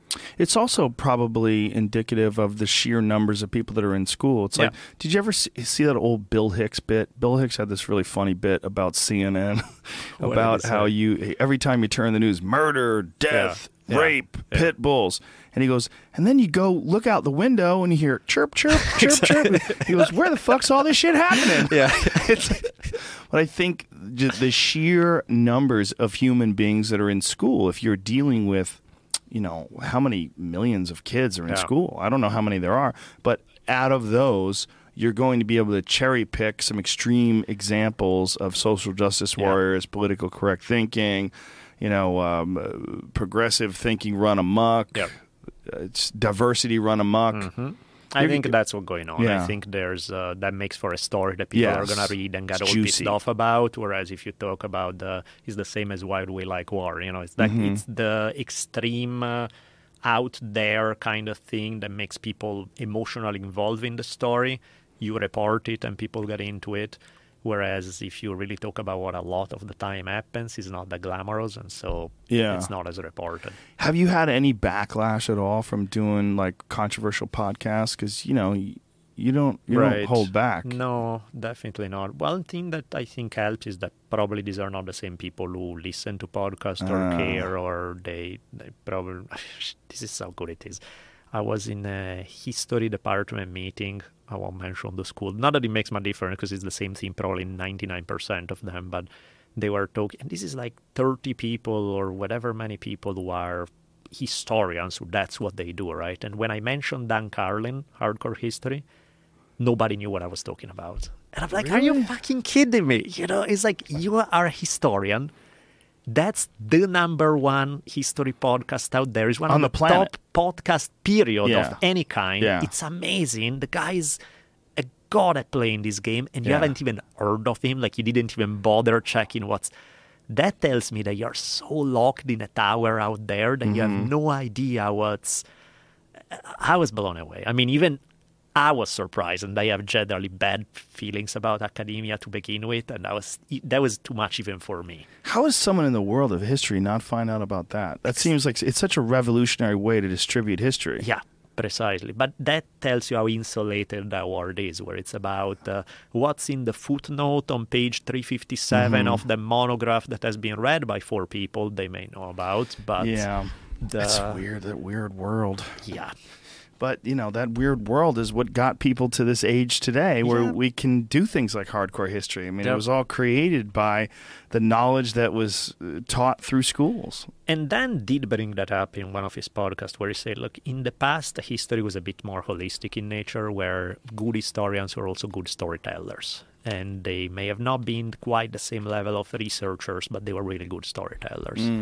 History has moved more and more in the direction of uh, good nerds who hit the library, or now you don't have to go to the library, you do it online, but that are hardcore into research of primary sources. And you need it. You know, of course, you need that skill because otherwise you don't have the data to spin a good story about. Right. But if that's all the history that's out there, you can have the most accurate history in the world and nobody want to hear it because these guys Right. can't tell it. Because it's dry. You need both. You know, you Yeah. need the hardcore researcher who digs out little tidbits here and there, and then Mm-hmm. you need the ones who can spin it in a way that that can communicate with other human beings, that people that can make them care, that can make them interested, that can And these are often not the same people because it requires very different talents. You know? Yeah, that's a, a one what a lot of people say about Neil deGrasse Tyson as well. That he's uh, he's such not just a, a brilliant Mhm. man, but a brilliant communicator. Yep. Like that, his real skill is in making it entertaining and exciting and and absorbable. Absolutely. Whereas the the dry lectures that you might listen to from a physics professor, Nobody cares. it just not get in there No. for whatever reason. But you need that guy. sure, you that, need it. that has that desire to acquire that information. the problem with academia is that they've made that guy the only that's the measuring stick of what a historian is Mm. and that's one side of it it's an important one and i give you that it is an important one but it cannot be the only one because Right. there's a reason why every single one of the best history books i've ever read is always written by a journalist It's never written by a historian Really? because journalists they are paid to know how to tell a story Hmm. to make it you know the reason why you're paid is because you need to hook a reader in that doesn't have to read that story that makes you want to Right. then his background was as a journalist you know it's about people who nobody owes you their attention is you intrigue them and so they want to pay attention you Yeah. know, that's that skill most of the people who are professional historians in a traditional sense that talent is not encouraged. It's not something you may have it by luck because that's how you are as a human being, but it's not something that you are encouraged to develop as part of being a good historian. That's seen as like, ah, that's popularizing it. That's yeah, what's wrong with that? To be able to make something accessible to people. Isn't that the whole point? Isn't that funny though? That would be shunned. Yeah. Like popularizing Yep. something that's as important as the historical record. Yep. Like it's one of the most important things for human bis- human history, or for human beings rather, is to understand history because then you can learn from the mistakes of the past and then understand the parallels of what's going on in the current time. Yep. Like when you, you look at the Roman Empire and you talk about the great excesses and Mm-hmm. how that civilization crumbled under the weight of its own, you know, excess. You look at us now, you go, well, there's some parallels here. Exactly. These people on scooters in Disneyland. I mean, it might not be feeding Christians to the lions, but I mean, there's there's definitely Right. some fucking crazy shit going on right now that they're going to look back on. When when you look at the the average American diet and the fact that I was in Disneyland the other day Mm-hmm. and I told you they're on the scooters, but one of the other things is they had to change the boats out in the Pirates of the Caribbean ride So everybody's too big. because or- people are too big. yeah. They've they've done this Uh. on several times. They've they've had to change the boats and they had to dig a deeper trench on It's a Small World because over the years people have gotten heavier and heavier. Right. And they they have to accommodate and they, they have to take into account the possibility of six hundred pound people. Wow. That's what they're doing now. Yeah. Because I saw several six hundred plus pound people that are just overflowing on their scooters. And they also have to help those people from their scooters onto these rides. So these rides have to be reinforced in, in order to take the weight of several people. I mean, a lot of these rides are like you're supposed to only get two people in. The average two people, you get two people together, you know, maybe 400 pounds for two people. Right. Well, now you got one person that weighs 600 pounds. And so this does, this ride's not really designed for this. So that's discrimination. God. You've discriminated Yeah. against our large large citizens. Uh, I gotta. This is one of the most disgusting stories that I've ever heard or say. I told it to Duncan once on my podcast. It's so gross, but it's something that my wife had told me when she was working in hospital. She said, "Oh man, I, I got pulled over by a colleague. They told me this story, and it scarred my brain ever since. So we'll gladly scar the brain of everybody listening right now." So this couple went in to uh, the doctor and they were complaining about how you know they keep trying to get pregnant and she's not getting pregnant. And you know the woman was like probably good 500 pounds something like that just rolls of fat everywhere the whole thing. And the doctor was like okay you know let's see what's up. Let's see what's going on. And lift the fat folds left and right and suddenly he realizes oh shit these people thought they were having sex but based on the residue I'm seeing here between the fat folds, they weren't exactly having sex. The guy was fucking the fat folds, thinking that he was in when he wasn't, and then they were wondering why they were not getting pregnant. They should have let him keep fucking the fat folds. You're real close. You're real close. Keep I going. was like, when they told me that, I'm like, oh my god, my brain! I cannot get that out of my brain now forever. And every time I I, feel hear, like that would be a standard move. It's just titty fucking fat folds. it seems. I don't. I'm not shocked at all. That didn't even make me feel sick. No, well, these I don't know. seen too whole- much. the- yeah, I think you've seen too much. I've the thing much. about lifting the fat folds and finding the residue from all the failed attempts, uh, it seems I don't know. See, I was thinking that they were going to find a fetus in there. I was thinking you were going to say that they that gave she birth popped it and out it just and got didn't stuck realize in the it. fat and, oh, folds. that's and- even better. Okay, yeah, you win. I can see why. That's what I was thinking was yeah, yeah, be. no, that's that's better. I, I give you that. How does someone who's that fat think they're going to take care of a child? I don't know. You know, when the little toddlers start running around, Yeah. like how are you gonna? What are you gonna do? Get your scooter Yeah. and chase them around the park? Right. Well, you probably stuff them with food day and night. They'll sit next to you and be 200 pounds by the time they're three years old. I've talked about this a bunch of times on the show, but in the you know at the possibility of uh, overindulging this thought, I've I stopped eating sugar. I cu- I cu- well, I didn't stop, but I cut it. Yeah. I cut it out completely for two weeks, and then I cut it way back since then. And I will occasionally, every few days or so, allow myself one thing, like a piece of. I like this chili mango. St- you know, Right. mangoes are chili that has sugar in it, but very very little sugar. I lost like eight pounds from Yep. that. Just doing nothing but that. Yeah, exactly. Working out the same amount. Mhm. My energy levels completely different. Like through the day, I um, I don't need. I don't get tired towards the end of the day anymore. I just it just stayed normal. It's weird. That's where nature is fucked up because sugar tastes so damn good. Yeah. And yet it's so bad for you. Well, it's supposed to taste good in the form of fruit because Right. it comes with the reward of Yep. vitamins and fiber and all this other good stuff that's in fruit. Yeah. But we've somehow or another hijacked that and extracted it from the fruit and Yeah. shoved it into a liquid Mm-hmm. that comes in a nice aluminum can. You pop the top and you get that corn syrup Right. deep into your heart. Yeah.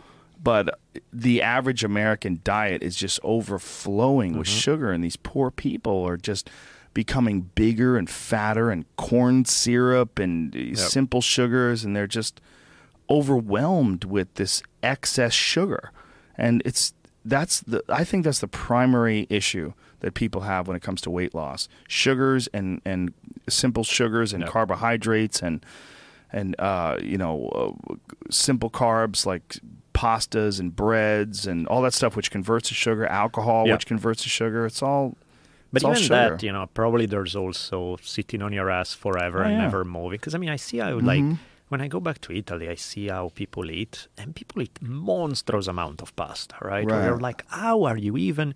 And yet you see them and skinny most yeah, exactly. It's like shit, if you see me what I eat when I have pasta, it would be like really you're hitting half the box of the whole thing. And I'm like, yeah, easy, and I feel actually pretty good. I can go for more. You know, it's like do they have the same wheat in italy that's where I have the question marks. Because clearly something is different there. You know, Mm. something is not because you cannot.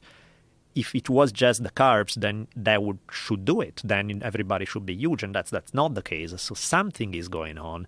I mean, I've seen it even with uh, like if I eat tomatoes in Italy versus tomatoes out here. Tomatoes in Italy are awesome tasting, and they are filling. You know, you eat some tomatoes, you feel like that can be a big chunk of your lunch right there. Right. I eat tomatoes here. I feel like I'm drinking water in a red package. They taste like nothing, and they don't fill me. And I'm like, it's theoretically the same fruit, but clearly something has been done different in the way they have been. Uh, gmos man I don't fucking know what, but I know Genetically are- modified it's like, man no idea why or what, but clearly the result is different. Yeah, well, it's selective breeding. I mean, they've they've selectively made these tomatoes a, a much more hardy tomato that doesn't taste very good. Right. They've bred out all the, the juiciness because they don't last. Like I have some heirloom tomatoes at home. I just bought them the other day. They're already really soft. Right. I got to eat them tonight. But And I think people They're so lazy good. and they don't go grocery shopping Mhm. often enough. And so it's like, I want to buy a tomato today. The last three weeks from now, it's going to look just as new. And the Yeah. fact is, well, that's it's going to look new, but you have no nutrition and no taste. well, it's So- really in the shipping. The shipping's Yeah. the big issue. Like being able to get them across the country in a, in a big truck. But the heirloom tomatoes, I didn't even know they existed until you know, Yeah. ten years ago or whatever They're it was awesome. when I first had one. They're fucking delicious. They are. But That's what a tomato is supposed to be like. exactly. That's, That's, a- it's like that's we have this rare Yeah, tomato. no, that's a tomato right there. That that's is the real real tomatoes. thing. Yeah.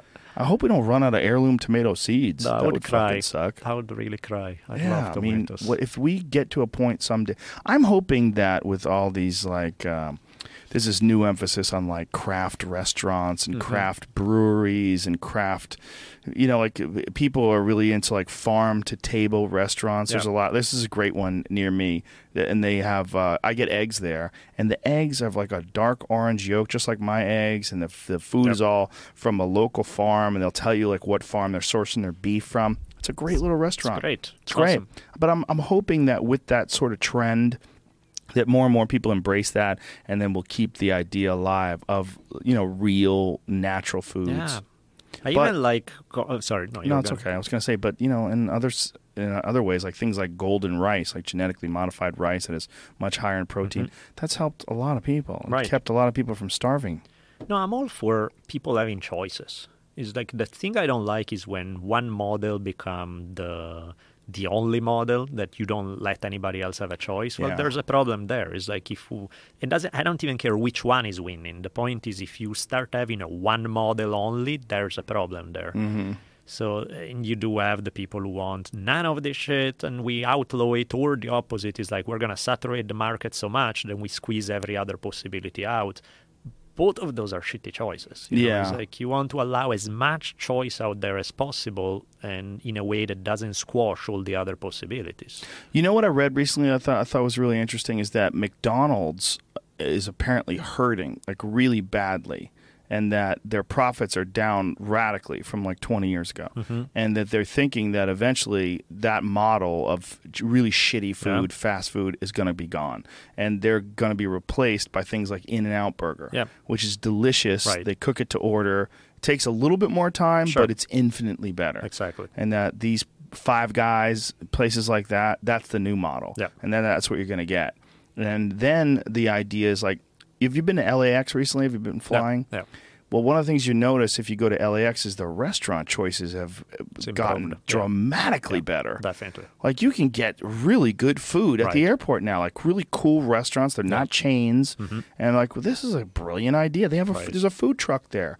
One of the uh, they have a it's like a, got a truck of face, and then you know there's a little restaurant behind it. But the idea is they're going to give you food like you would get from a food truck, and so they're they're establishing this new sort of a, a, a place to get which used to be like you'd get Chili's, you know, you'd get like Applebee's. Mm-hmm. It was like chain restaurants or McDonald's, stuff like that.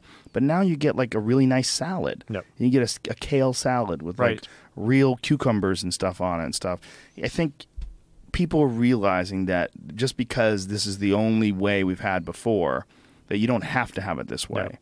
You know, I saw this thing. Um, on one of Anthony Bourdain's shows was on Mm-hmm. uh, San Francisco, and one of the guys that runs this really nice restaurant was going to open up an all vegetarian healthy food option, a very cheap place in the Tenderloin, which is like one of the worst places Right. in Yeah. San Francisco. Yeah. And the menu was going to vary between two and six dollars. That's it. And everything on the menu was between two and six dollars. And they had like a really healthy veggie burger that actually tasted good. Like Bourdain ate one, and it's like this is actually I would Mm-hmm. Actually order stuff, this. right. And they're going to try to provide healthy, semi-fast food for people. I think that's a great idea. Why can't it be done? I think, and it's not that difficult because a lot of healthy stuff. There's the stereotype that all the healthy stuff is crazy expensive. Not Mm-hmm. all of it. It's just a matter of digging in enough and finding things that can be nutritious and not crazy expensive. Because there are those options. It's not that simple of oh you need to have bank in order to eat healthy or you eat cheaply crap Yeah. there's some of it it's true but not completely there Yeah. are options where you can eat delicious meals that I I mean, you like to cook. I've done times where, like, I'll cook at home and I think about what I just spent and it's nothing and it's fucking delicious and it's good food and it's nutritious. And I'm like, what's wrong with that plan? You know, why is that? And I think with what you were saying earlier also that intrigued me, something I've been obsessing a bit, the distance that goes from people eating the food to the food being produced. And I don't mean just how far it travels, but even how disconnected we are. I don't care even if it mm-hmm. comes from three miles from here. I mean, it's better, of course, but I'm into the idea of people having, at least to some degree, some contact with the food you eat. So you do have, uh, whether it's you know the guy who I, I remember you had it on the show the image of the guy that in Milan did the vertical uh, woods or whatever they call it. You know, like that uh, it looked like a skyscraper where they put a bunch of trees all over it. Does that ring? You had Yes, it, yes, you, you yeah, remember yeah, which yeah. one? one of his plans now was trying to figure out how to um, put on all rooftops put gardens so that people can have their vegetable gardens even on top of like four story buildings or something that there can be the building garden that everybody goes now i don't know how it's going to work in terms of that was my tomato fuck you i'm going to kill you, you Right, know? right, right. but having that idea where it may not be all you're not self-sufficient it's not all of your food but you have some contact with the food that you end up Yeah. eating i think everybody should have it to one degree or another and partially it's hard because most people don't have the space the situation to do it in their backyard but figuring out ways on the cheap to make that happen, figure out ways on an architectural standpoint, on a, multiple ways to try to make the link between people and eating food a direct one, so that people have a sense of where food come from, that they raise their own food to one degree or another. I think that would be awesome. I don't know how realistic that is or how practical, but why not take a few steps in that direction? Figure out how it can be done. Yeah, I mean, everyone who has a backyard should have a garden. Yeah. It's not that difficult to Right. grow something. Yep. And just even if you only grow a meal a month, just good. a salad, Something, yeah. just something. It's there's something particularly satisfying about picking a cucumber that you grew, chopping it up, putting it in a salad, cooking a squash that Mm-hmm. Yep. you grew. It's it's it's really nice. It's and I think it's primal. I think it it connects us in some sort of a way. you appreciate it a lot more. That's Yeah. for sure. It's like you remember all the time and the energy that went into getting this stuff from this Mm-hmm. big to, then you're like, ah, this is uh, there's a story behind it. Well, my friend Remy Warren was on the podcast yesterday, and he has a show on the Outdoor Channel called um, uh, Apex Predator, Mm-hmm. and it's all about uh, he follows these different animals and tries to learn how they hunt and how they survive, and, and one of them. It was about bears, and he had to. Tr- he tried to forage the way a bear forages, and he was shocked by how little you could find to eat. Like even hard. if you know what you're doing, It's hard, man. and we were talking, and he was saying, "You look around at all these plants. Everywhere we look, we see trees Uh-huh. and bushes and gar, and- but none of it you can eat. Yep. Like, why do we grow so many plants? That Well, we could just grow food Exactly. everywhere. Yep. And that, I was like, I never even thought about Yep. that. Like, instead of palm trees, Right. Like, have food trees. Like everywhere, food. Could you imagine if everyone? Anywhere you looked, everywhere you go, there was grapes growing and tomatoes and and and and fucking peaches and Yep. shit. Like, why not? Like, exactly. I agree 110 percent with that. It's like it's how we we need to work in that direction. It seems like it's totally possible. If there's all these bushes and trees, every every city street has bushes and Yep. trees, and but none of them are growing food. It's weird. it makes no sense whatsoever. it doesn't, and it's not like those. Like an apple tree is a beautiful tree. It's a- like a cherry tree. That's a beautiful tree. Yeah. Why don't we? Do, do- I don't get it. I don't get it either. it's, strange. It's like we, somewhere along the line we lost the plot. yeah, Growing a bunch of shit we don't need. That seemed like a really smart concept. Yeah, that's so dumb. Yeah, it's very strange. It's it's very strange that we don't have food around us all the time. Like we have to rely on it getting shipped Yep. in in trucks. Yeah. Yeah, I mean, seriously, like any major American city, or for the matter, most cities in the world are this far away. Like they are one big blackout away from everybody turning into the Walking Dead. you Yeah. know? It's where things get really ugly really quick because nobody has quick. any idea how to get food. Daniele Bolelli. Do we have to end on a low note like that? No, let's pick up. Let's. We're, we're almost out of time though. Yeah, let's very little time out, here uh, left. What do you got there? What's the book you got? Oh, this is I'm doing research. Uh, this is a book about Caravaggio, the Italian painter. I'm doing because I prepare a bunch of the research for History on Fire. I prepare a lot of research ahead because otherwise, what Dan Carlin ended up doing is that you do need to have these humongous gaps between one episode and the next to Mhm. research because it Right. takes. I was doing the math the other day just because I was bored and I figured it take me to produce a two-hour episode for History on Fire. It takes me probably about 200 hours of work of preparation and research and read the book and take the notes and do this and that. So I mean that's a full-time job. I can't release episodes often if uh, if I'm doing other things. So what I did is for the last two years I basically prepared to start History on Fire and I've done research. So you knew you were going to do this? yeah. For Oh, the last wow. couple of years, I've been working at it. Not all the time, you know, while I do another thing, and now I can get to. Back. But I basically prepare eight episodes. So I would have the research ready to roll. I can just need to record it, and that's it. So it buys me a little time. So I can release episodes every six weeks now until eventually the research catch up with me and then I'll be on a Dan Carlin schedule. But hopefully I'm so now I'm researching episode nine while I am on still on episode two is out. So I'm like trying to you know eventually will catch up with me. Probably won't be that long until catch up with me. But until then by delivering uh, episodes on a relatively often schedule, I can also hook up more people, and by that point, they may be more forgiving if I take longer to do the research. But uh, Well, it's such an intensive style of podcasting. It's really like not just educational, but it's like you're you're you're kind of doing a lecture. It's like an audio lecture. Yeah, I did uh, when I did episode two. I was really happy with episode one. I thought kicks ass. It's good. It's everything I wanted that I picture in my mind is coming out. I did episode two. I listened to it, and I'm like, this is a B effort. You know, this is not what I wanted. And but I did the whole thing. I recorded it over a few days. I'm like, no, come on. It's and then I was like, you know what? Fuck it. Delete. Let's start over. You know? wow, you And, deleted uh, it. Yeah, I was like, no, I don't, I don't want to do, it, especially definitely not at the beginning, but in general, you know, you Did you wanna put, release it and uh, then delete it? No, no, no. I just just recorded it. I was, we are about to put the intro, the outro, that kind of thing, and I was Wow. Listening, and I'm like, no, it doesn't have that punch that I want, and um, and so I was like, no, fuck it, I'll do So it do you do it on an outline or like how Yeah. do you? Yeah, it's a fairly detailed outline. Now, you don't want to script it because, of course, then it doesn't sound natural, but you want to have it pretty clear of where you're going. And uh, so if you have the quotation that you need to quote is right there. If you, you know exactly where it's going. So it's semi-scripted, but then you do it where you can. It's kind of like if I deliver a lecture in class. You know, I'll take a peek at my notes and like, oh, that's where I need to go next. But then Mhm. you deliver it in a more natural style. Right. And so that's yeah. So I'll write a good chunk of notes, but then of course you don't read the notes. You just have them there as uh, to keep you on track, so that you know where you're going next. And I'd be really curious to see if your accent is the same by episode nine. I honestly doubt it's gonna change because again, if I could hear it, you know, actually, I got in trouble because I said it on your podcast. I think the first time I was on your podcast, and as a joke, I said, you know, no, I used to speak perfect English. I just am using it for women, right? and people took it seriously. Of they thought that. I really, I'm you like, fucking pig. Yeah, and by the fact, if I could pull that off, I actually would do it because it's still, if I can get women that way, I would do it. But it really just, I don't hear it. You know. Well, you so have I a green can't. light to do it because you're Italian. Like if I started, like if I moved to Italy and I started talking like this, uh, then I would be Right. a poser. It would have you're not a poser. Yeah, no, but the fact is also it would take an insane amount of work to change because I don't hear it. So I would have to really sit down and just spend forever doing.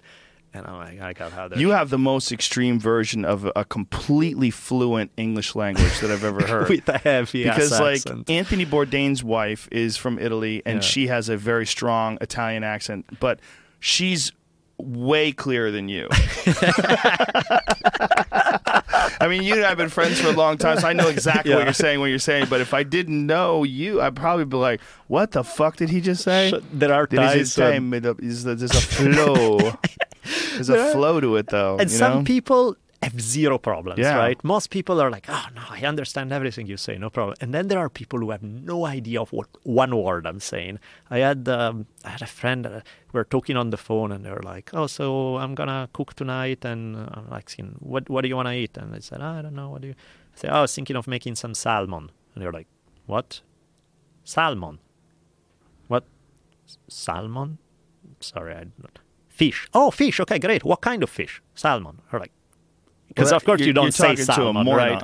That's a moron. Well, but they also can't put two and two together. no, but also my pronunciation salmon. I'm pronouncing Right. every single letter, whereas Right. in English it's Salmon. Yeah, exactly. Thank you. That one. Yeah. But I can't. You know, it's like And no one says salmon, yeah. right? That's not how you say it. You're Yeah. making up words. Exactly. I spell out every single thing, like because in Italian, every letter that's there is meant to be pronounced. Ah. So you read every single damn letter. In English, that's not the case, and so that's confusing most But of the there's also some weird things like two C's or an H, sure. yeah, and two L's or a Y. Yeah, like, things yeah, get weird. Yeah. That that's the the phonetic differences between the way letters like like that's a big issue obviously with Portuguese to English too Mhm. with the Brazilians or the R's or H's and Everything gets very weird when you try to Yeah. translate it back and forth. Well, that was what I, wa- I wanted to ask you earlier, but I I had actually forgotten when we were talking about translating. When you're talking about the difference between learning Mm-hmm. English and seeing how short and abrupt the sentences Yeah. are, as opposed to like the Italian. How difficult is it when they're translating like ancient historical texts? It's crazy hard. Yeah, It's crazy hard. That's why a lot of translations are. It's an art form. You know, some Mm-hmm. translators are awesome, and who knows if they are really true to the original language. But some translators can produce something amazing, and some don't.